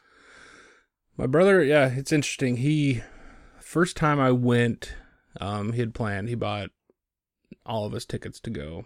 Me, my brother, my mom, and my dad. My mom passed away before she got a chance to go. Um, he was pretty success, successful guy, so he was working for Starbucks. So we got to go for that um, corporate office, Starbucks. Um, we Sure. got to go over for that. Then the next time we went over was for his wedding. But interesting, the weekend before his wedding, he was competing in the Ironman World Championships. Oh, really? Yeah, very fit, very athletic guy. Um, No, Iron Man. That's not where like they throw the giant, like they they throw the big barrels up in the air. no, that's strong. That's strong man. Okay. Iron Man is you swim two and a half miles, you bike ride, I think, for 118, then you run a marathon. Oh yeah. okay. Yeah. So something I'll never do. yeah, join the club. So that's that's that's what he does. Um, so yeah, we're we're pretty different. Um, so six year, how are your sister? How much younger are your sisters? um, the sister who's a sheriff's deputy is uh, two years younger than me, Okay, and my younger sister Andrea is. Oh, I don't want to get this wrong. She's I think six years younger than me. oh okay, So my brother's from a different marriage. oh okay. Yeah, he has a different mother. Was he in the same house? Growing up, Yeah. uh, he, until he was um like fifteen, and then he lived with my grandmother when he was in high school. Um, you know, he was it. It was the seventies, Yeah, and he was getting into all kinds of trouble. hmm and I think uh, it, it was kind of you know it was just it was rough. It was a rough time, and it was also that period of time. so this is my family. Uh, uh, I grew up very religious, okay. being taken from you know we went to Lutheran church, and then that wasn't enough, and then we got we went to Pentecostal church, which is Oh, holy rollers speaking in tongues. I've seen a lot of crazy stuff. Um, so uh, at that time, he it was the late seventies, and he was into uh, he was into a lot of like metal and like music that was we were being told suddenly was very satanic with backwards messages and ba- Mhm. and so my mother who had always been okay with rock music suddenly it was it was evil. My father just hated rock music. Right. so he was just down for fine i don't want it in my house anyway you know? So they had these really really brutal vicious fights over music.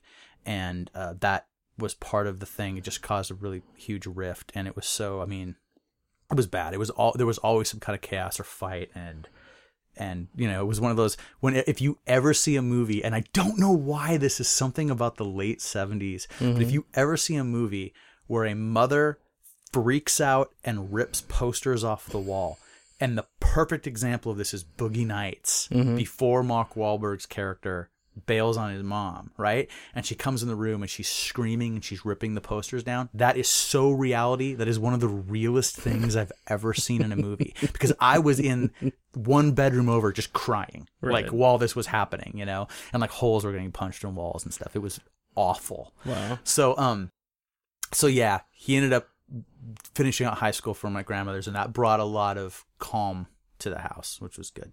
And, she was in Bellingham, your grandmother. Yep. Okay. Yeah. Um, and in the movie that I made, The Edge of Quarrel, Mhm. which you may have seen, maybe not, I don't know. I did. Uh, there's a rumble scene at the end. Right. That's at my grandmother's um ha- property. Okay. And where the that's the field behind it, and when the when Aaron Edge and his guys come running down, they they and come out. There's like the bunch of fruit trees. They kind of run underneath. Like uh, there's a little like cabin behind that. My brother lived in that cabin for years. Like Oh. it's his bedroom and stuff. And so and we actually had uh we had some of the bands that um a band that I was in and a band that my friends like Bill Baker sang for. We practiced in um that cabin also. oh, really? Like that for a while, she let us have band practice there because we didn't have a place to do it. So The scene that was the punks versus straight edges, edgers versus the hillbillies. that that's yes, that- that's the scene in the Edge of Venture Quarrel where the where the random rednecks just show up out of nowhere and force unity. John was the one of wanted. Big, oh, yeah, oh yeah, he was a redneck. absolutely. Yeah. I actually watched it in 10 minute segments on YouTube. Oh, yeah, you can do that. Um, all right, thank you. I guess. Sorry, that's what I say. I usually say I usually say thank you and sorry to people.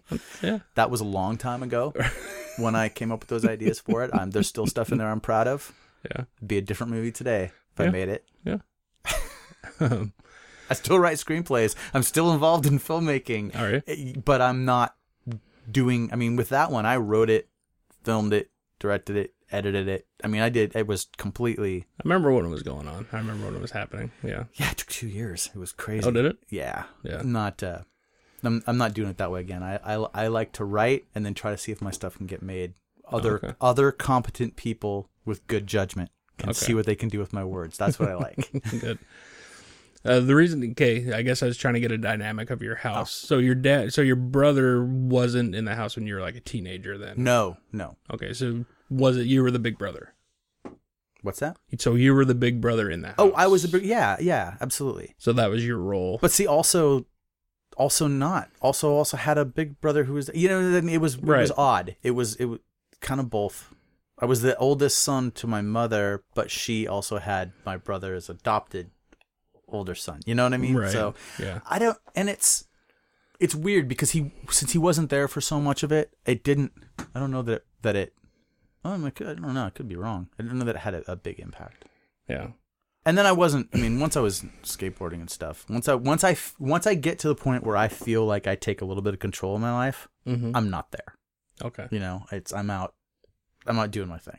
Yeah. So from 16, from 14, 15, when I was really trying to break out on my own, I was just gone whenever I could be. I'd ride a bike out of there. I, you know, um, once I got into, once I was skateboarding and I had a driver's license, forget about it. Like Right. I slept there. You know, that was basically it until Yeah. until 18 when I bailed and got my own place.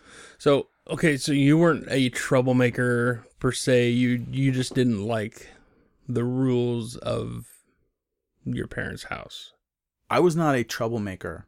right? I never in my life understood the idea of one of I, well, and I don't know. See, this is I, I struggle with this to this day. I don't understand where the hell people are coming from. Okay. Like it's I always felt like I'd go out with friends and they'd want to do they'd want to like go like throw apples at cars or or toilet paper someone's house or do something like that, you know? Like like the going out and getting into trouble like for the sake of it. And sometimes some of that was actually kind of fun. I do a mm-hmm. little bit, but I always I was always a guy that was like, "Hey, no, let's stop." Right. we're gonna get caught. And I sometimes felt like part of the process was the getting caught for people. Like, let's see where what happens. Right. I felt like I knew exactly what was going to happen. No, I don't want the, I don't want a record. Right, Like I, right. I want the trust that I have right now to only expand. I don't want to take any steps backward. I'm not going to get caught doing anything, and I don't have a desire to to to create mischief. I want to start creating solid things that are mine. Yeah. So I was always, you know, and it, it was the same way when everybody, once everybody, once we got in high school, everyone wanted to drink. Mm-hmm. I, I didn't have a problem with drinking, but I wanted to go to someone's house where we were going to be in for the night Right. and drink and have a good time. Whereas a lot of times people wanted to go out and have the adventure of how do we get it? Now, how do we not get caught and still get home? Right. And I wanted nothing to do with that whatsoever. yeah. Um, We're pretty similar in that. I think then. yeah. I never went looking. I didn't shy away from it. I would say nothing. I mean, I, didn't do anything major. Um, I think probably the da- most dangerous thing I did was I was camping with a friend. Um, it's a church camp out. he's, he's a Mormon, Mhm. so it was up by the, it was up by the pass, out at the pass somewhere. Um, but we snuck out, me and him and another guy, to the median of I ninety, where the weeds are, Yeah. and waited for semis to come by, and we would huck rocks at the trailers of the semis coming by as hard as we could. But you were trying to hit the trailers. Trailers, yeah, Right. At least you weren't trying to hit the cab. And you were in the median, so you're in the median strip between both directions. right. We had one turnaround. He got to the next turnaround and came back and shined his flashlight in Oh, the spotlight looking for us. We wow. hit the deck. That's a guy with some time. Yeah.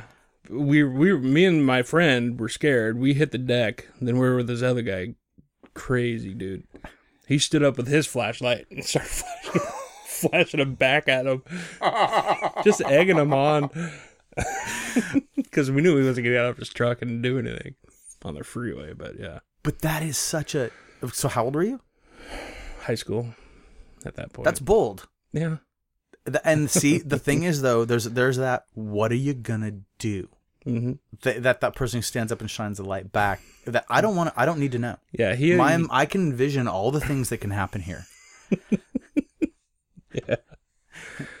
What if this trucker decides that this is the time he's going to put his foot down? No more. Yeah. He's got a gun, and you're the example. I think I have more. I think I have selective memory of what I did as a kid. Because when I hear other people talk about me, it seems like they're talking about something different than I am now. Obviously, because I've grown up. I've had a couple run into truckers. I don't know why. My friend ended up with a CB once in his car. He was borrowing his dad's truck or something and had a CB on it. So I got on a trucker channel and I started just talking shit to this guy.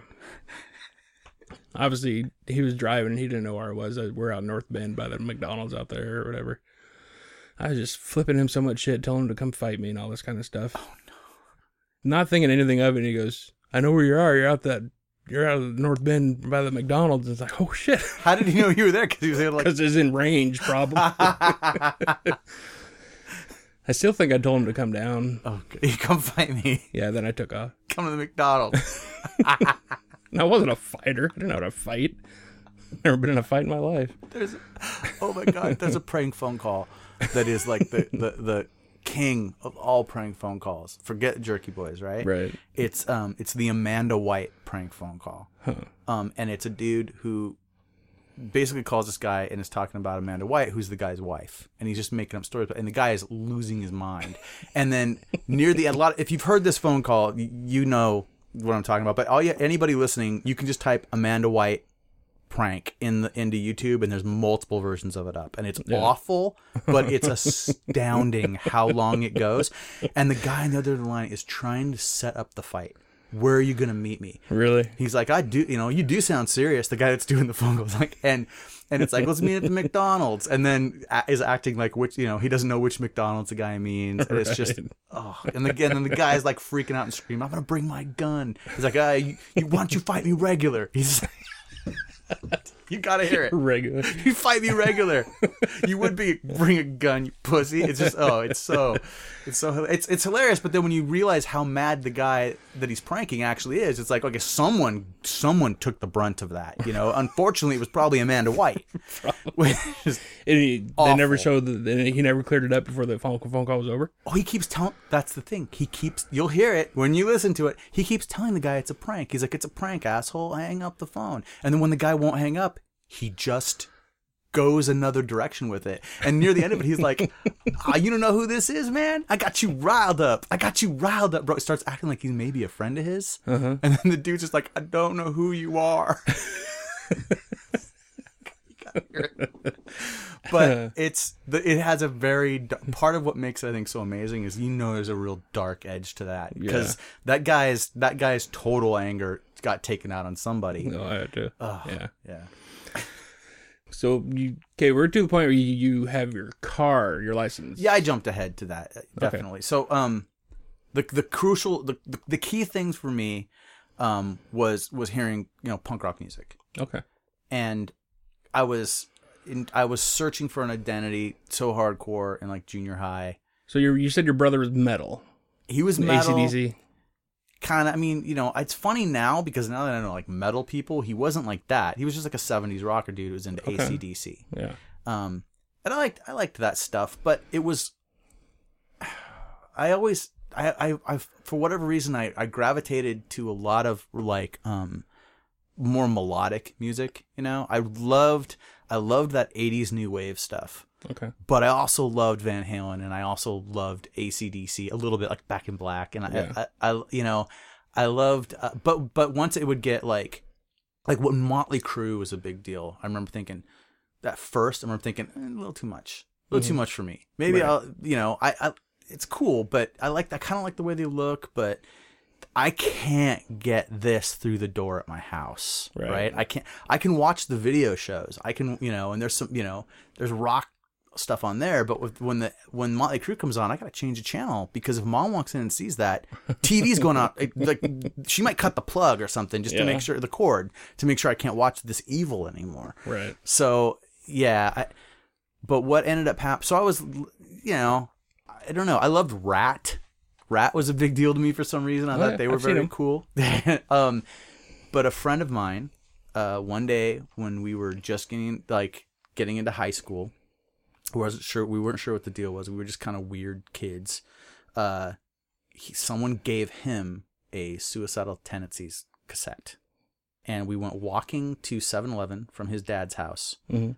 and he played that cassette all the way the couple mile walk to 7-Eleven. We got Slurpees and we walked back, and that walk changed my whole perception because yeah, I couldn't get that through the door. I mean, like that was going to get listened to on headphones, but I was going to listen to that every day. Like I need this, I need a tape of this. I you know, and then right after that, he started looking around for more stuff. So for a little while he was providing me the music the, the music that I was listening to and he went right from that into Sex Pistols. So was so it a was it a boombox? it was a boombox, absolutely. Nice. I think we called it Ghetto Blaster Oh yeah, Yeah. yeah. and uh, it was his name was Sean Day, and I'm I'm going to uh, do a podcast with him. Cool. Uh, we we've talked about it. Sean got in a ton of fights in high school. He was like our champion, I think yeah. I remember you were and we talked recently. He says he he knows the number of fights and he remembers every one of them and why. So Really? I'm gonna travel to him, Wow. and we're gonna do a podcast that's just the fight discussions. Oh, wow. And I think it's gonna be great. where's he at? he's uh, I think he's in a Longview. oh, okay. Yeah. So uh that's where he's at now. But so he he really like and I had heard Sex Pistols before, like listening to the radio late at night and and thought it was interesting. There was always anytime I heard that weird stuff. And that's that's also the reason why that new wave, that mid 80s new wave, that kind of like new romantic thing that they refer to it. I'd see Adam Ant or I'd see these guys and I always thought almost. There was like this thing that was tugging at me like this is almost something you want but it's too weird. Like they're still just wearing makeup and being strange. They're just playing wimpy music versions of the guys in makeup that are playing the rock stuff. But there's something else. I know there is. There's something else for me. Um and then and then i'd hear something like the cure and be like oh this is this isn't like the other stuff. This is weirder you know? And so i that was kind of on the back burner. There were some cure songs that got kind of big when i was in junior high and i remember thinking that those were something special. So anyway um got into this punk rock stuff and was like here it is. This is what i want. This is great. And was i was getting into skateboarding and that was all connected with that. And then i got into uh, a car to to take, get a ride with someone to go skateboarding and the dude had a seven seconds cassette. And that it was walk together rock together um, and he started playing that and never turned back. Like it was just that became the most important band in my life and i knew exactly what i wanted. I wanted that like positive melodic hardcore style. That and it just everything else kind of became the foundation and i built off of that. I can probably safely say I've never heard a seven second song. you've never heard a seven second song? No. okay. Well um, you know i did two part interview with kevin. I listened to I think the first one, okay the first part. very cool. Uh, the the second part is a lot different because he tells all of his backstory in the in the first episode, and in the second one we get into a lot of other details and a lot of other things. Um, I know that half as many people have listened to the the second part as the first, and the first one is two hours. It's a long commitment, you know. But there's a lot of, especially if you're someone who um, digs straight edge, any of that history, we get into that in the second one. So I definitely have a soft spot for the stuff we talk about in the second one. Right. Okay, so we had to take a little break there. I think where we're at the Ghetto Blaster trip to seven. About the trip. I heard seven seconds in the guy's car, and that put me on like the path literally to today. Oh, and I I brought up the Cure, bands like the Cure, Right, right, right. and what I discovered, I think Soda and I talked about this a little bit, is that um I always kind of like those bands, and I did feel like bands like the Cures and the Smiths and Depeche Mode and stuff like that. A lot of the the girls that I was interested in liked those bands a Right. lot, and wanting to be around those ladies Mhm. and that was the music they listened to and i discovered well this isn't bad like some of this is pretty creative and pretty good Yeah. plus they don't necessarily like the screaming and yelling a lot you know a little bit you know like my high school girlfriend liked minor threat and seven seconds a little bit but she was much more into the cure you know Right. so it was a way to have something in common with with hot new wave girls Mm-hmm. so i don't care how uncool any dude anywhere thinks that music is because um i will i wanted to hang out with hot new wave girls so Right. yeah. I can't believe we went through my whole podcast. I didn't mention Kiss. Oh, Kiss. Oh my god, that was my whole childhood, really. Okay, Um, that makes sense. yeah.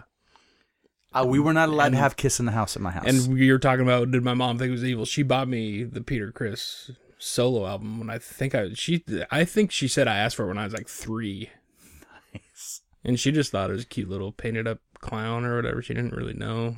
oh yeah, yeah, no. But I don't they know if were- she got- It I was, don't know it she was either it. Knights in Satan's service or Kids, in Satan's, service. Yeah. Yeah, uh, depending on which church you went to, I think is which one it was. Um, yeah.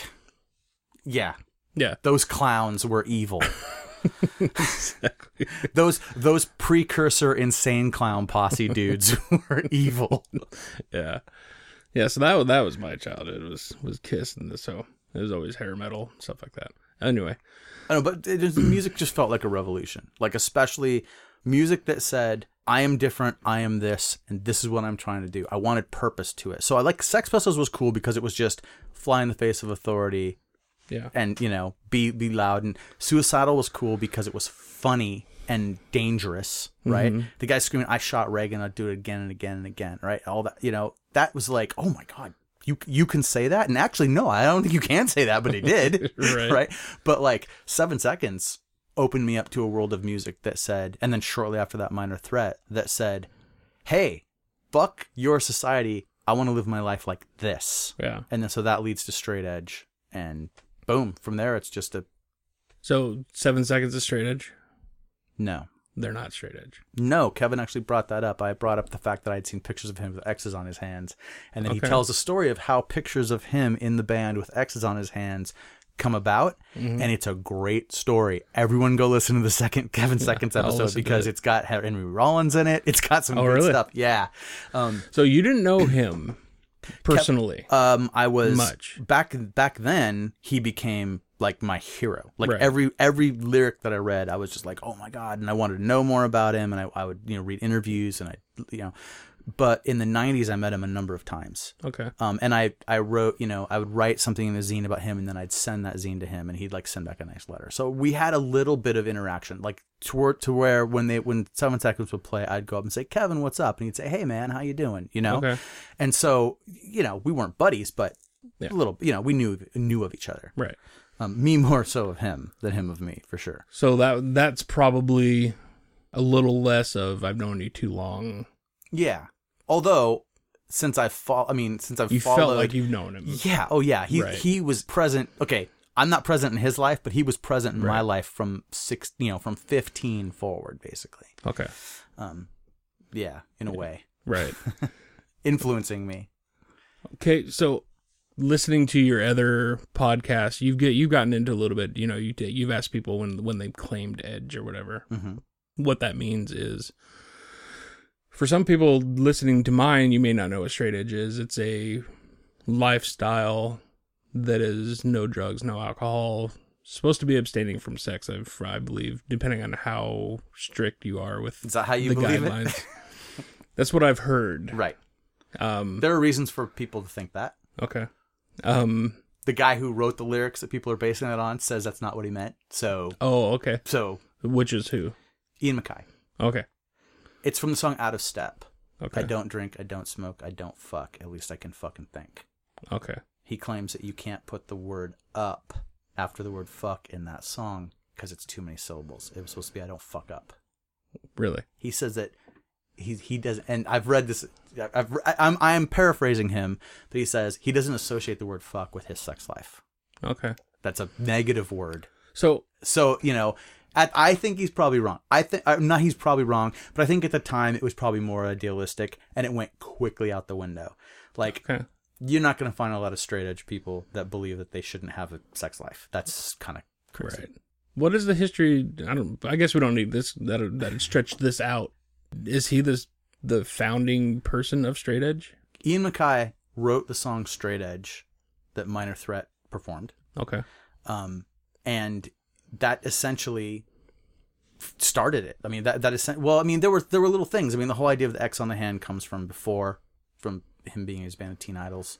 And it, there's a, I'm not going to do justice to the whole history of it here, but, Well, the but once that song comes out and Minor Threat becomes a big deal and people know about it, the experiment has gone has gone crazy. Like it's out, it's outside of whatever border that anyone thought there would be.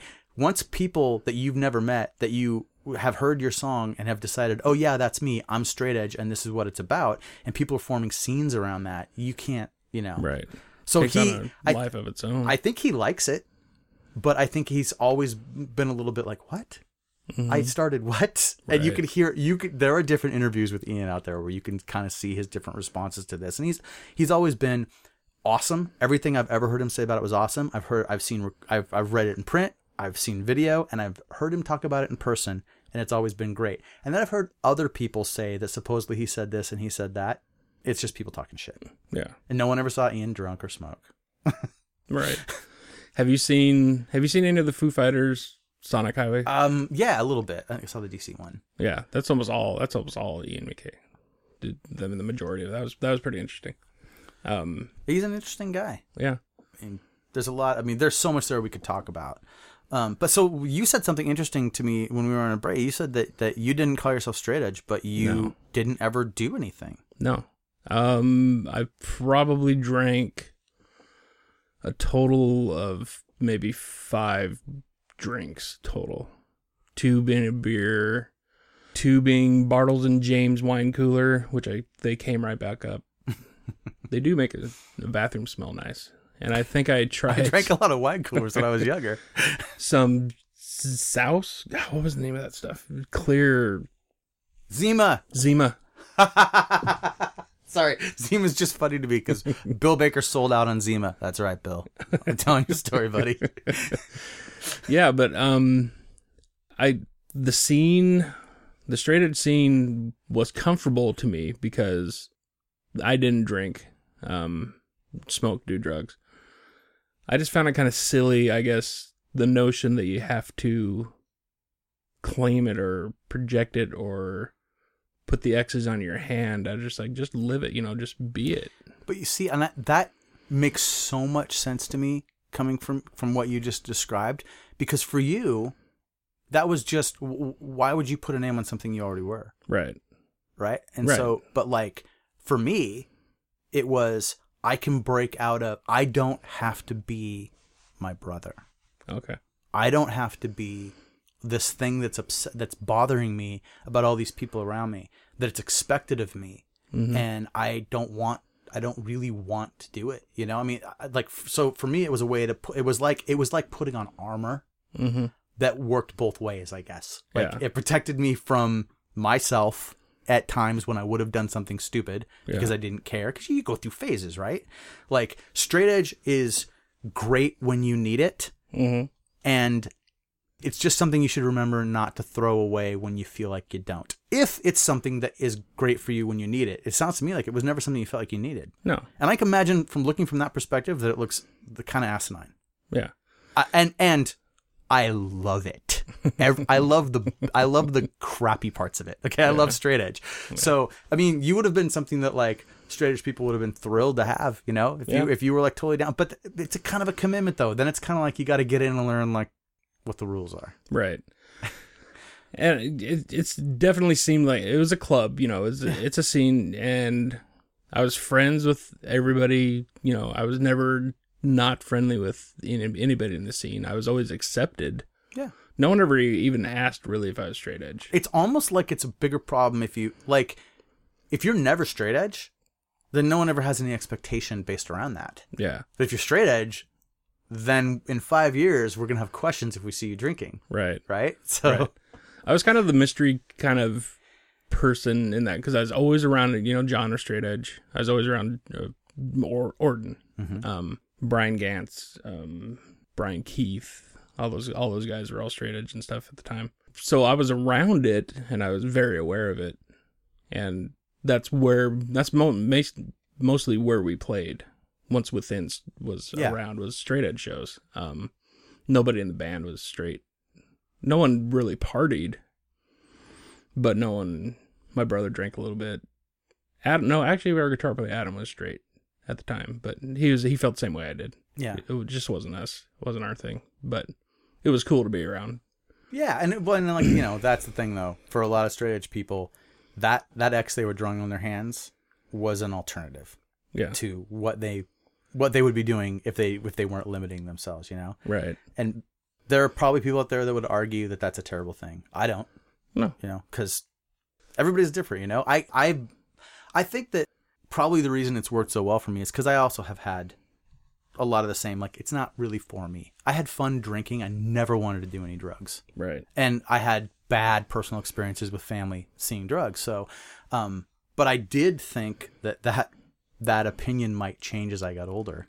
Mhm. I did not want it to happen. Right. So, yeah. So you're still Still, I'm 44 years old and I'm still straight edge. yeah. Um, since I was 16 years old See- and happy. Then here's the thing. I mean, honestly, I'm 44 years old. Right. What, what, what do, what do I need to go out and tell anybody I'm straight edge for? Right. I just I know the date. I know the date. I know I went straight edge on August 15th of 1987, Okay. and I know the date because that's the date I opened up my skateboard shop in Bellingham, um, which I wrote an article about it on the it's on Nobody's Nose site. Um, and so it's been an easy thing to remember and keep track of.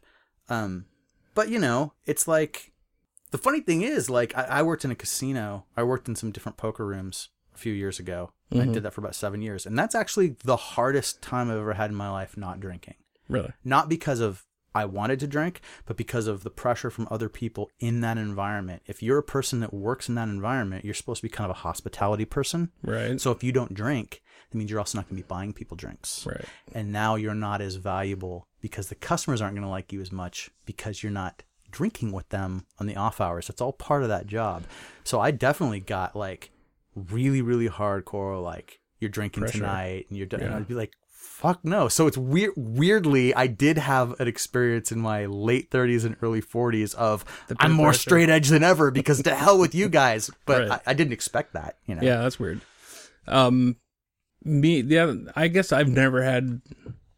That's one thing I've just never had the desire, even drinking, until you know when I was younger. I I wanted to, just to experience it, but like being in the bar band and stuff, never felt the need. People here, I've never been drunk. That's their goal. We're gonna get you drunk. Yeah. that's their goal. You know, You don't know what you're missing, man. right? But really, I haven't been watching what I'm missing for the last exactly few decades. All I know is I'm very, very attracted to drunk fifty-year-old women. Do you know how talented you are? wait, wait, wait, wait, wait. Hold on. I'm taking control of this for a minute. You are very attracted to drunk 50 year old women? Attractive oh, to Oh, attractive. I thought you said attracted. and I'm like, dude, tell some stories. no attractive to Nice. yeah. Are are they attractive? No, Not any nobody's nobody's attractive when they're drunk to me. Oh, Nobody. Okay. I see past I see past the looks and it's just done. I I have no no reason to be involved.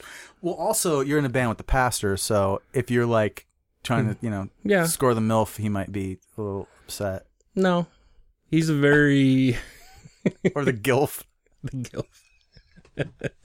he's he's not your typical pastor. Oh. He he he partakes a little bit in the in the alcohol.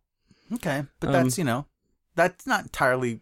I've I've known religious people on both sides of that fence. Yeah, and yeah, um, but yeah, I just never I've never felt that need, or I don't feel I'm missing anything Right. by not doing that.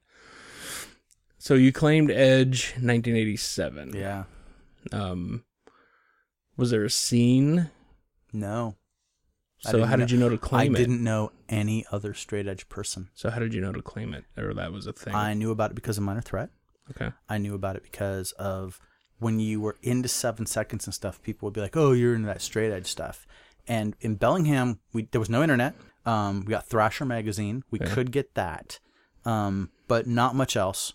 Not even Maximum Rock and Roll really was getting in there yet. So um, I didn't really have access to what was happening East Coast straight edge. You know, Youth of Today and all that stuff uh, was not really on my radar.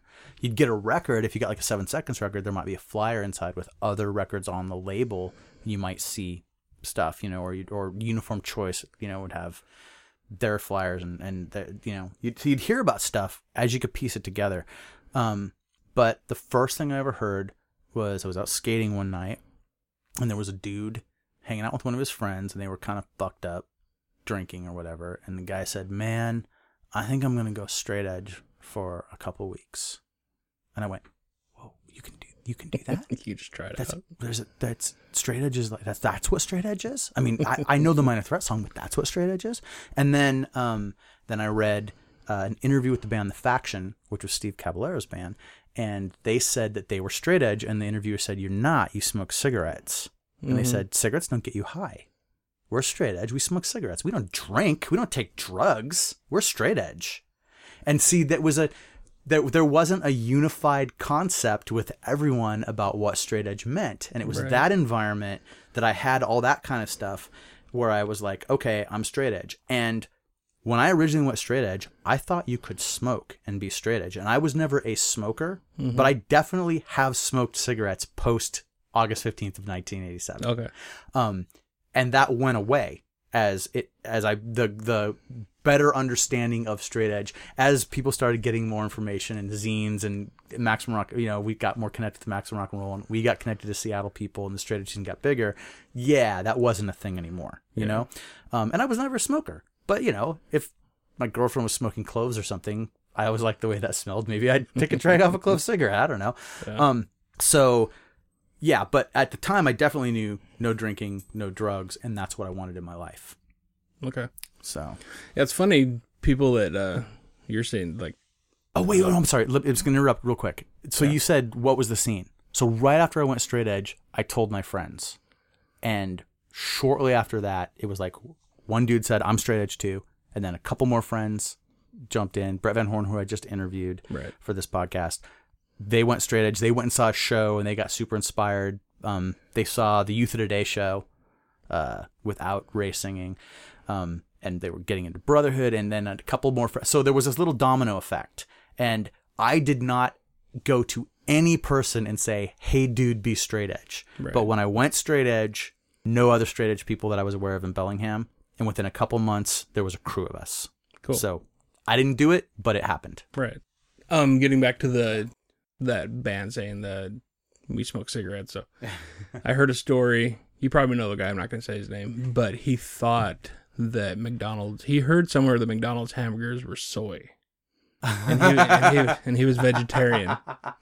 So he got so excited that he could start eating hamburgers at McDonald's again, and he'd been doing it for months and months because they had soy They content. had soy in it, but he thought it was completely thought they were soy. Uh, that bums. That that is. I mean, I'm sorry, dude, that that you weren't able to keep eating your McDonald's hamburgers. Um, because I loved. I remember the Burger Wars.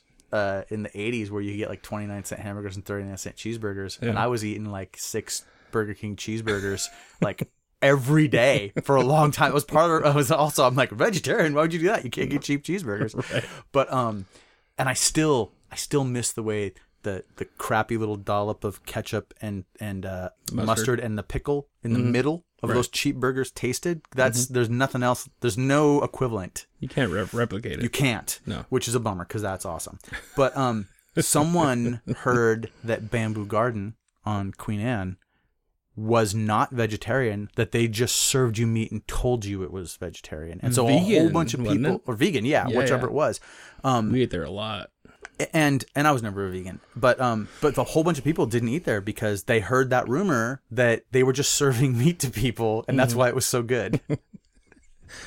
I'm like, that's awful, I was got hit on by the waiter there. Daniel. I don't know who it was. What the wait, The waiter. the dude? Yeah. Yeah, yeah, he, that that was one of the that was one of the highlights of the place was that weird waiter. Come up, massage my back. oh, really? You like? I hope he was talking about the food, but I don't think he was. Got- so many people have great stories about that guy. I believe his name was Daniel. kind of a middle aged guy. Yeah, and he was very uh He very was friendly. He was out there. great place to eat then. Bamboo Gardens. Garden and the Globe. Did, did you go to the Globe? Huh. The Globe was up on Capitol Hill, and it was a like a volunteer like vegan breakfast place, mostly vegan. They had Oh, yeah. biscuits and gravy. And when Not I, as good as Denny's you know what, or better. better. Really? And that was what I fell in love with because it was like, oh, finally, I've got that biscuits and gravy back again. Is that when you went vegetarian because you could you could finally drop the Denny's? No, thing? but I was so happy. I was so happy that I actually had some biscuits and gravy that I could eat, and, and then they, you know it was only for a few years until the guy basically retired and kind of left. The the guy that ran the, the show retired and he left it to his employees or one of his employees and they just ran into the ground. Yeah. So no biscuits and gravy anymore. Oh man. um, so this is what I meant. Okay, we get back to you. You opened a skate shop. You were 16. Mm-hmm. So that this is what I meant. I don't know if it. I can't remember if we were recording at the time, but I said I pictured you as a guy who's kind of fearless. Um, but anyway, that's because I was I was saying who I'd kind of people I want to interview. Um, six, 16's fear- pretty. But fearless is that, that's just stupid. Like that's What? just not having the experience to know that you can't do that. I was afraid of of, of a million different things, Right. but I n- thought I could. I thought I could put skateboards together in a skateboard shop and sell them to skaters. Like I, I but could. that did that involve paying rent to somebody, making them, you know, how Yeah. Did, how did you get the down payment to get into the Okay, so building? I all that kind of wrote stuff. all the details of that in this article called "I owned a skateboard shop in 1987," which is on Okay. nobodysnose.com. Okay. Um, so I'm not going to do all the, but we, we borrowed money from my friend's dad, and I had a little bit of money that I threw in. It was very little, and we just learned all the stuff, and we were just, we were just dumb. Like, of yeah, we can do that. See, I was, I there were, I was afraid of of a million different things, but within that pathway that I had forged for myself with skateboarding and with punk rock, like, no, we could put on a show. No, we mm-hmm. can go. I, I mean, there's not a mosh pit happening at the show. Hey, let's go start one. For a while, that was the kid I was, and so I might have been kind of fearless in that way, but I, you know, I, I did not in. Okay, you're not afraid to take risks. Let's- Yeah, Well, that's gotten me in tons of trouble in my life financially. Right. but like knowing you I don't I don't know what's involved in a record label. I've pride when I was, you know, playing music wanting you to sign us, like you said, you're laughing at that word. I probably had a way different vision of what it actually was. right. Um, but I would never have the guts to do that. I, I probably would now, but it's the music scene's so different now that it's weird. But Right. And see, now I I wouldn't do a record label yeah, because it's just well, I think you probably would. I don't know. I might put out records, but I, I don't know if I Yeah. want to do a record label as my main thing. And see, when you do it at hobby level, it's just not. You're not able to to do what the person whose band you're servicing. You can't do what they need. Even when you're trying to do it full time, it's very very hard to give people what they need. So, did you consider that a hobby then? when I started, I just wanted to be involved. Like so, when the record when the, when the skate shop closed, um, I went out and started just working regular jobs and trying to be an adult, which was such a stupid idea at eighteen. right? And um, thought I was going to stay in Bellingham, and then I got a little bit of money. I got some money from my dad, and I'm like, you know, I want to do. I I started doing a fanzine called Excursion okay, it's photocopying at Kinko's and stuff and putting that out. And then I'm like, okay, I want to do a, a, a record. I'm going to see if I can figure out how to do a record. And I'd become friends with Ron, and Ron was doing Overkill. And he was like, oh my God, dude, it's not difficult. Here are the different steps. You just call, you know, and so he he was able to show me that there wasn't more to it. You know, Right. you always think there's there's got to be more to it, but at a basic level, it's just make the order, get the stuff, put it together. Now what? And I figured, well, I can figure out the now what. I'll put an ad in that Maximum Rock and Roll. It's cheap, and I'll see if some, you know, I'm sure people will just buy them all, Right. which wasn't the case. But so I was going to do a compilation of Northwest hardcore stuff, okay, Northwest punk and hardcore, and the only band that came through for me was 1007. And I was like, why don't we just do a 7 inch? So I put out a 1007 7 inch. okay, And then once I did that, I sold enough of those to get the money back. So I was like, oh, I can put another record out. And I was able to pay for the ads and I was able to, you know. So I just kept rolling it like that really slowly. And then after a few releases, um, my friend John Lisa from this band, Sleeper in New York, they became Serpico. We had met through Maximum Rock and Roll. He was doing a small record label also, and he said, "Hey, there's this there's this distributor in New York called Dutch East. You should sell your stuff through them." So I started doing that. They would just take like you know 50 records and they'd sell them, and then I'd get a check, and it was more money than had come in from any one place for the record label at one time. You know, there was no good distribution network then, and so then I would also trade records. So I'd I'd be like, "Hey man, I'll trade you 20 of my record for 20 of your record with some other small label." So we would do that, and then I would just pack up the records they sent me and send them to Dutch East. And I had a relationship with the woman there that I, I, I knew. She would just be like, "Yeah, just send it. If you say it's good, we'll put it out." And so they were selling my stuff every week really, and I was now I was starting to get money in off the the pressings, pressings, but not a lot. And I had this uh, 1007 wanted to do a record, and Undertow said they were willing to let me put out this five song demo that they had done as a seven inch. And I could not possibly afford it. If I sold everything, I was not going to be able to afford to do this. And right about that time, the woman at Dutch East said, You know, if you ever wanted to put out a record, we would pay for it. Wow. And I was like, Oh. And she said, Yeah, well, it's called a P&D deal. And basically, we get exclusive distribution, and they were the only distributor I had at the time anyway. And um, you still do your mail order, and we do a deal, and we'll, we would just do. And I said, Well, can I? My thing was, and this was something that became a point of contention because the deals that people made with Dutch East became a big deal. People got angry about it later in the 90s. As I said, I want to be able to either do a record with you or not.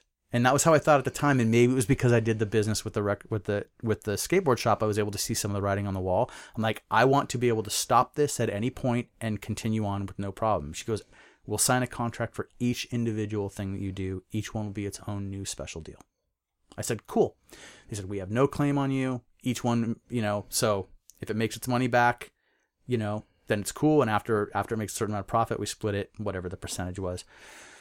So I was able to get money together to do Undertow and 1007 and a bunch of different things. I ended up doing 10 releases in conjunction with Dutch East out of the like 40 something that I did through the course of the record label. Okay.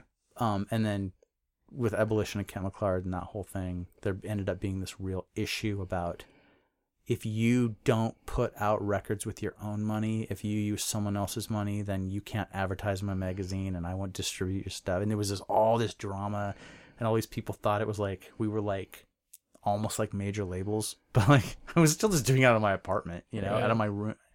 Never at any point did I make any significant money. Yeah. And I'm not like, and I'm not like a show promoter pretending they've never made money on a show when they actually took home five thousand dollars last night.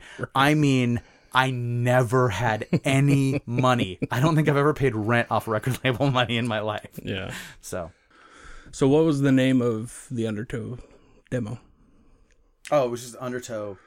I, I, they might have called it Stalemate. The record that it became was Stalemate, oh, Okay. and it was the five songs on the seven inch, and then it was eight songs on the CD version. It was a, it was the songs from the demo, two songs from split seven inch, and, and then a live a live song. Did you put out at both ends? I put out the At Both Ends LP, another Okay. Dutch East deal, because I could never have afforded it. And then Ron ended up doing the final one. What was the last one? Uh, it was Control. Oh, okay. Yeah, yeah, okay. Okay, so how long did you have the skateboard shop? Two years exactly. Really? We closed on August fifteenth, nineteen eighty nine. Just by fate or by We knew we were going to close, and we picked that day so that it would be two so years. we planned. So it'd be a cool story later. I guess. I don't know how cool it was. Sounds cool. Wish it had not closed. Yeah. Um, Now, when you say skateboard shop, I, I, I'll I'll admit I didn't read the article. That's um, was it a repair shop or a sell? You sold boards? we sold boards. We sold boards and shirts, and in the end, we had records, and we we put complete boards together for people, and okay. We had everything there. Um, it was uh, we were open every day. You know, we were open seven days a week. Uh, when we were in school, we opened at three in the afternoon. And we'd be open for three hours, so Okay. we'd go home at six, and uh, it was fantastic, man. It was. Sounds I can't. I mean, I can't. I, I saw that. The reason why I wrote the article is because I found a roll of pictures that I Mhm. didn't know I had, and it was pictures of the inside of the shop, and it like Oh, okay. was a total nostalgia mindfuck. Like I was just like, oh my god, like these are this is proof that it was real Yeah. because it's so long ago in my life now, and it was such a strange thing anyway. Like I remember being in there, but sometimes it's like it was a dream. Right. So, um, pushing thirty years now. yeah, yeah, So so, exactly. So, um, yeah, I, I wanted to write the story of everything that I could remember about how it came about and how it fell apart, and it just was weird in the end. But we we we sold. I mean, there were a lot of kids that got skateboards there for the first time. In fact, there's a story. I don't want to repeat the story, uh, but if you go on the blog page, there's some comments at the bottom where people have commented. It connects to Facebook, uh-huh. and there's a comment from a guy who bought boards there when he was a kid, and he went on to own a company that makes skate parks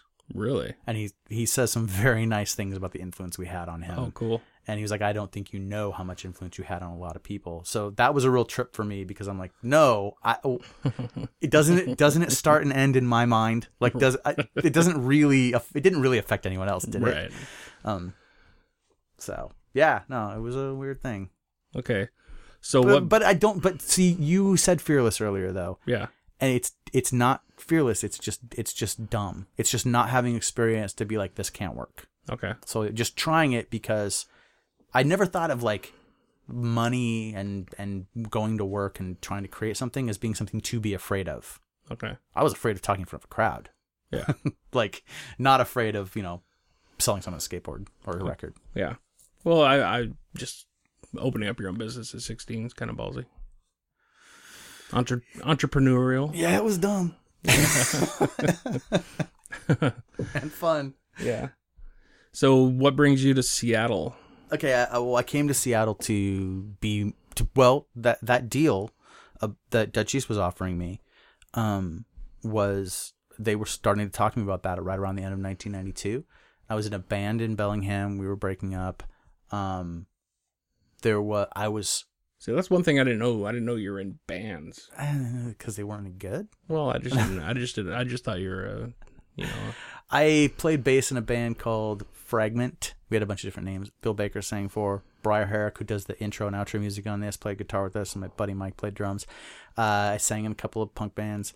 Um, I played bass in this band called Bull Goose Looney with two of the guys from Ten of Seven, an earlier incarnation of Ten of 7 and and uh, dude who had been in Brotherhood, and that was the band that was going on at the time. And I was really excited about that. We kind of like a lookout style, you know, not a hardcore band. Mhm. Um, and uh, when that started to fall apart, I I was getting just much closer. I was beginning to be closer with the people in Seattle. Like when I was going to shows, I was going down to Party Hall. I was driving down there all the time. Ron and I were tight. Like Matt had become one of my really good friends. Matt from Ten of Seven. So I was just like, what am I doing here?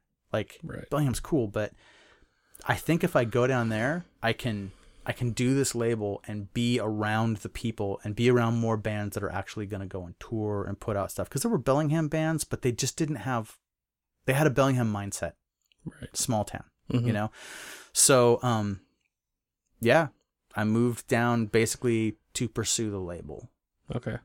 And that's that's where we start running in the same scene. Pretty much, yeah, yeah. I mean, the the firehouse, the old firehouse, blew up and started becoming a thing in '93 through '94, and you got those big undertow shows. I'm sure you were at some of those where there's just like the whole place is packed full of people. Um, yeah. So I'm kind of up to up to being, and then the story of Excursion is just whatever. Put out a bunch of records and then it petered out and almost completely died. And then I made the movie Edge of Quarrel, and then I kind of did another big oomph push with Excursion, with the stuff that was happening in the early 2000s because I was really inspired by the new people that were involved. And then a lot of that fell apart too. Bands broke up as their records came out, stuff Right. like that. Just Yeah. just the stuff that got you, you know. So now you're doing this nobody knows website. So nobody's knows Nobody's knows. is um yeah, and that's why the symbol is the the question mark turn, so it looks like a nose. oh. if no one knew what that was. Uh, my friend Drake and I were just we would have these conversations, these like epic conversations that would go on for hours on the phone, where we would just be saying crazy, funny stuff to each other and laughing like lunatics. And then she would always say, "Nobody knows how funny we are." And when we worked together, she was my boss for a while. Right. When we would work together, if other people were working in the office with us at the stores place we worked at, hmm like they wouldn't have any idea what we were talking about. And we would just be giggling or we would be talking we'd be having a really intense conversation about like henry rollins spoken word show she was at when she was 17 or like all this other stuff you know? And they would just be like you guys speak another language. And we'd be like yeah you, guys- you guys have no idea. Yeah. nobody knows. Right? And so that's where it kind of came from. And so a couple years ago i started doing some stand-up stuff Really? Like, not to do stand up, but to be able to try to beat that fear of the crowd because Okay. it was hurting me in some other parts of my life. Like I would just I would go try to talk to a producer about a script that I'd written or something and I'd be sitting across the table and it would be this guy and two assistants and that would make it a crowd and mm-hmm. then I'd sweat and be nervous and not be able to find the right words and I'm like this is stupid. I can sit and talk to people for 6 hours if I can find a way to get interested in the conversation, but I can't plead my case when I need to, you know. So I I challenged myself to go up on stage at open mics, and I went out and changed my name and grew a beard and stopped cutting my hair so that I could like so it would be like a a, a costume. Right. Um, and then I just didn't ever shave or cut the hair off again I think that. they call that aversion therapy, actually. oh, that may be. I just felt like I could pretend it wasn't me if it went really badly. No, I mean the the facing like putting yourself Oh. out there, your biggest fear, Okay. putting yourself in the middle of it. Right. And so Yeah. the thing is, it I only went up five times. Mm-hmm. It worked spectacularly. Really? Like I have like I mean I look I still feel nervous and I would be terrified. Like we went out to an Drake and I went to an open mic this Friday and I've, like I would have been terrified to get up, but I would have been better at it. Yeah. You know than I was. And so I have actually done pitches to like panels of people. There were like 10 people sitting facing me asking me questions and I'm pitching and been so much more comfortable than I ever was before. But because I'm not trying to make them laugh while I stand up there and shake while they're, you know, make me laugh, funny man. Know, Right. So it's uh so I did that, but in conjunction with that, I told Drake, let's let's start this website and use and put up comedy. Like things we think are funny on the internet. We'll make some funny web pages. Mm-hmm. And so we started doing that and that morphed into I can host my podcast on it. But it will still will still maintain the idea that this is a comedy website because if I if at some point I you know I get together I have dreams that maybe I'll never get to like putting together a sketch comedy troupe like and and making video you know funny videos for the internet and stuff like that and I'll have a I'll have at least a place to host that Mm-hmm. that people come to and check out stuff. So for right now it's just the podcast. So how long have you been doing the podcast? Uh, recorded the first episodes of the podcast in January of this year, so 2015. Oh, it's only been going this year. Yep. Okay. So I didn't Um, miss out. But nobody's nose has been around for like four years or something. Yeah.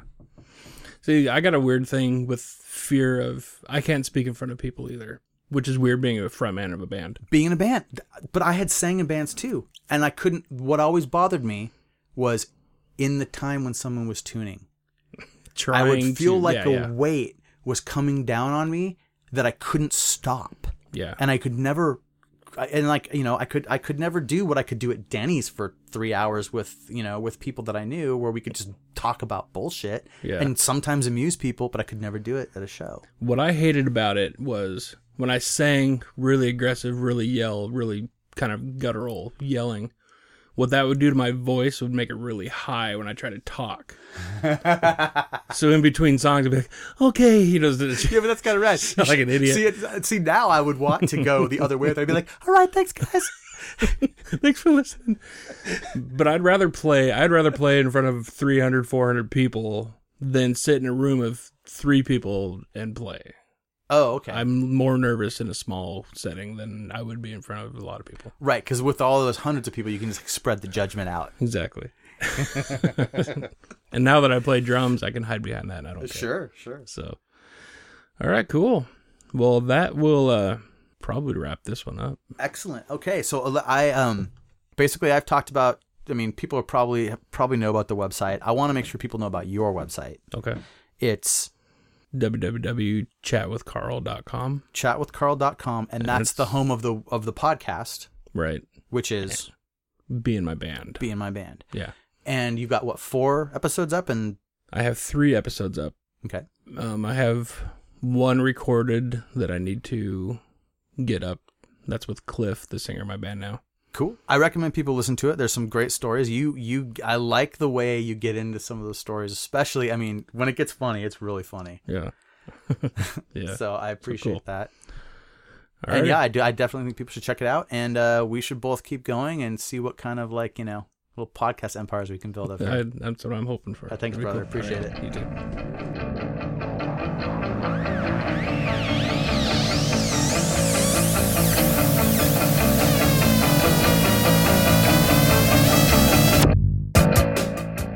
Hey, okay.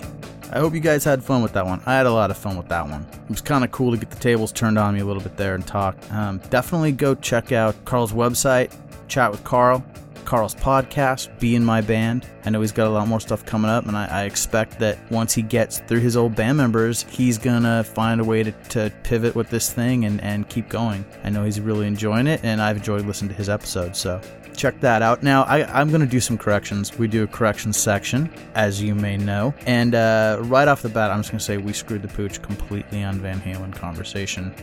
Like, we, yeah, it's just embarrassing. Okay. Uh, I'm going to start with my awful mistake, which is um, I was so wrong about Pretty Woman. It's not on Van Halen 1. It's on 1982's Diver Down LP. Um, I don't know. I don't know. In my memory, they all just mixed together. We got all mixed up about a lot of stuff about Van Halen. I, I don't know if we said anything right at all, actually. So, um, the Just a Gigolo and the California Girl covers were um, on the Crazy from the Heat EP from 1985 by David Lee Roth. That's his debut solo release, and he was still in the band when it came out. So those right before he left the band, they were doing those things concurrently. As for the uh, the Monsters of Rock tour in '88, that was not Hagar's first tour with the band. They uh, he joined in '85 or, or, '86, I think '85, and uh, the first record, 5150, that was released in '86, and they toured on that record that year. Monsters of Rock was in 1988, so they had definitely toured already. Um, yeah. So, not that, you know, sure anyone really cares too much, but um, there was probably some people while we were talking that were like, no, you guys are wrong, because, you know, I do actually hear about some of the things I get wrong on here, which is actually part of the fun and I enjoy it. So don't stop. If you hear something else that's wrong, uh, let me know.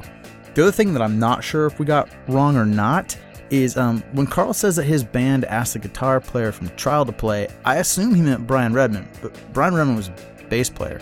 And the story seemed to line up with the bands he was talking about, but it, it might have actually been Brian Johnson, also known as Spicoli. Um, I might have fouled that one up, um, and just by suggesting Brian switched the uh, switched the conversation there. I'm not actually sure, um, but I think it it pretty much works either way. It's one of those dudes. Yeah, I don't know of any other corrections to make necessarily in the episode. Um, these are the only ones that I caught. I'll bet there's more.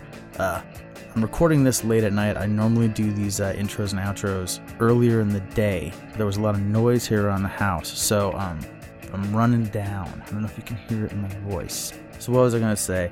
Uh, definitely go to nobodysnose.com check out some of the other stuff I put up. I mean, the podcast, you listen to it now, but you may be listening to it somewhere, but not off the website. Uh, you know, you got to check out the blog page for each episode, see the photos we put up, check out some of the links to some of the stuff we talk about. If you hear about a band or a, a show or, or something that, a place maybe, that y- you don't know what we're talking about, if you go to the blog page, there's a pretty good probability that I will have written some kind of description or linked something off of the blog page about that specific thing. So just go check it out. See, and plus, you know, anytime we mention a band, I'm linking videos or live sets or or just, you know, links to their websites. There, there's some fun stuff on there.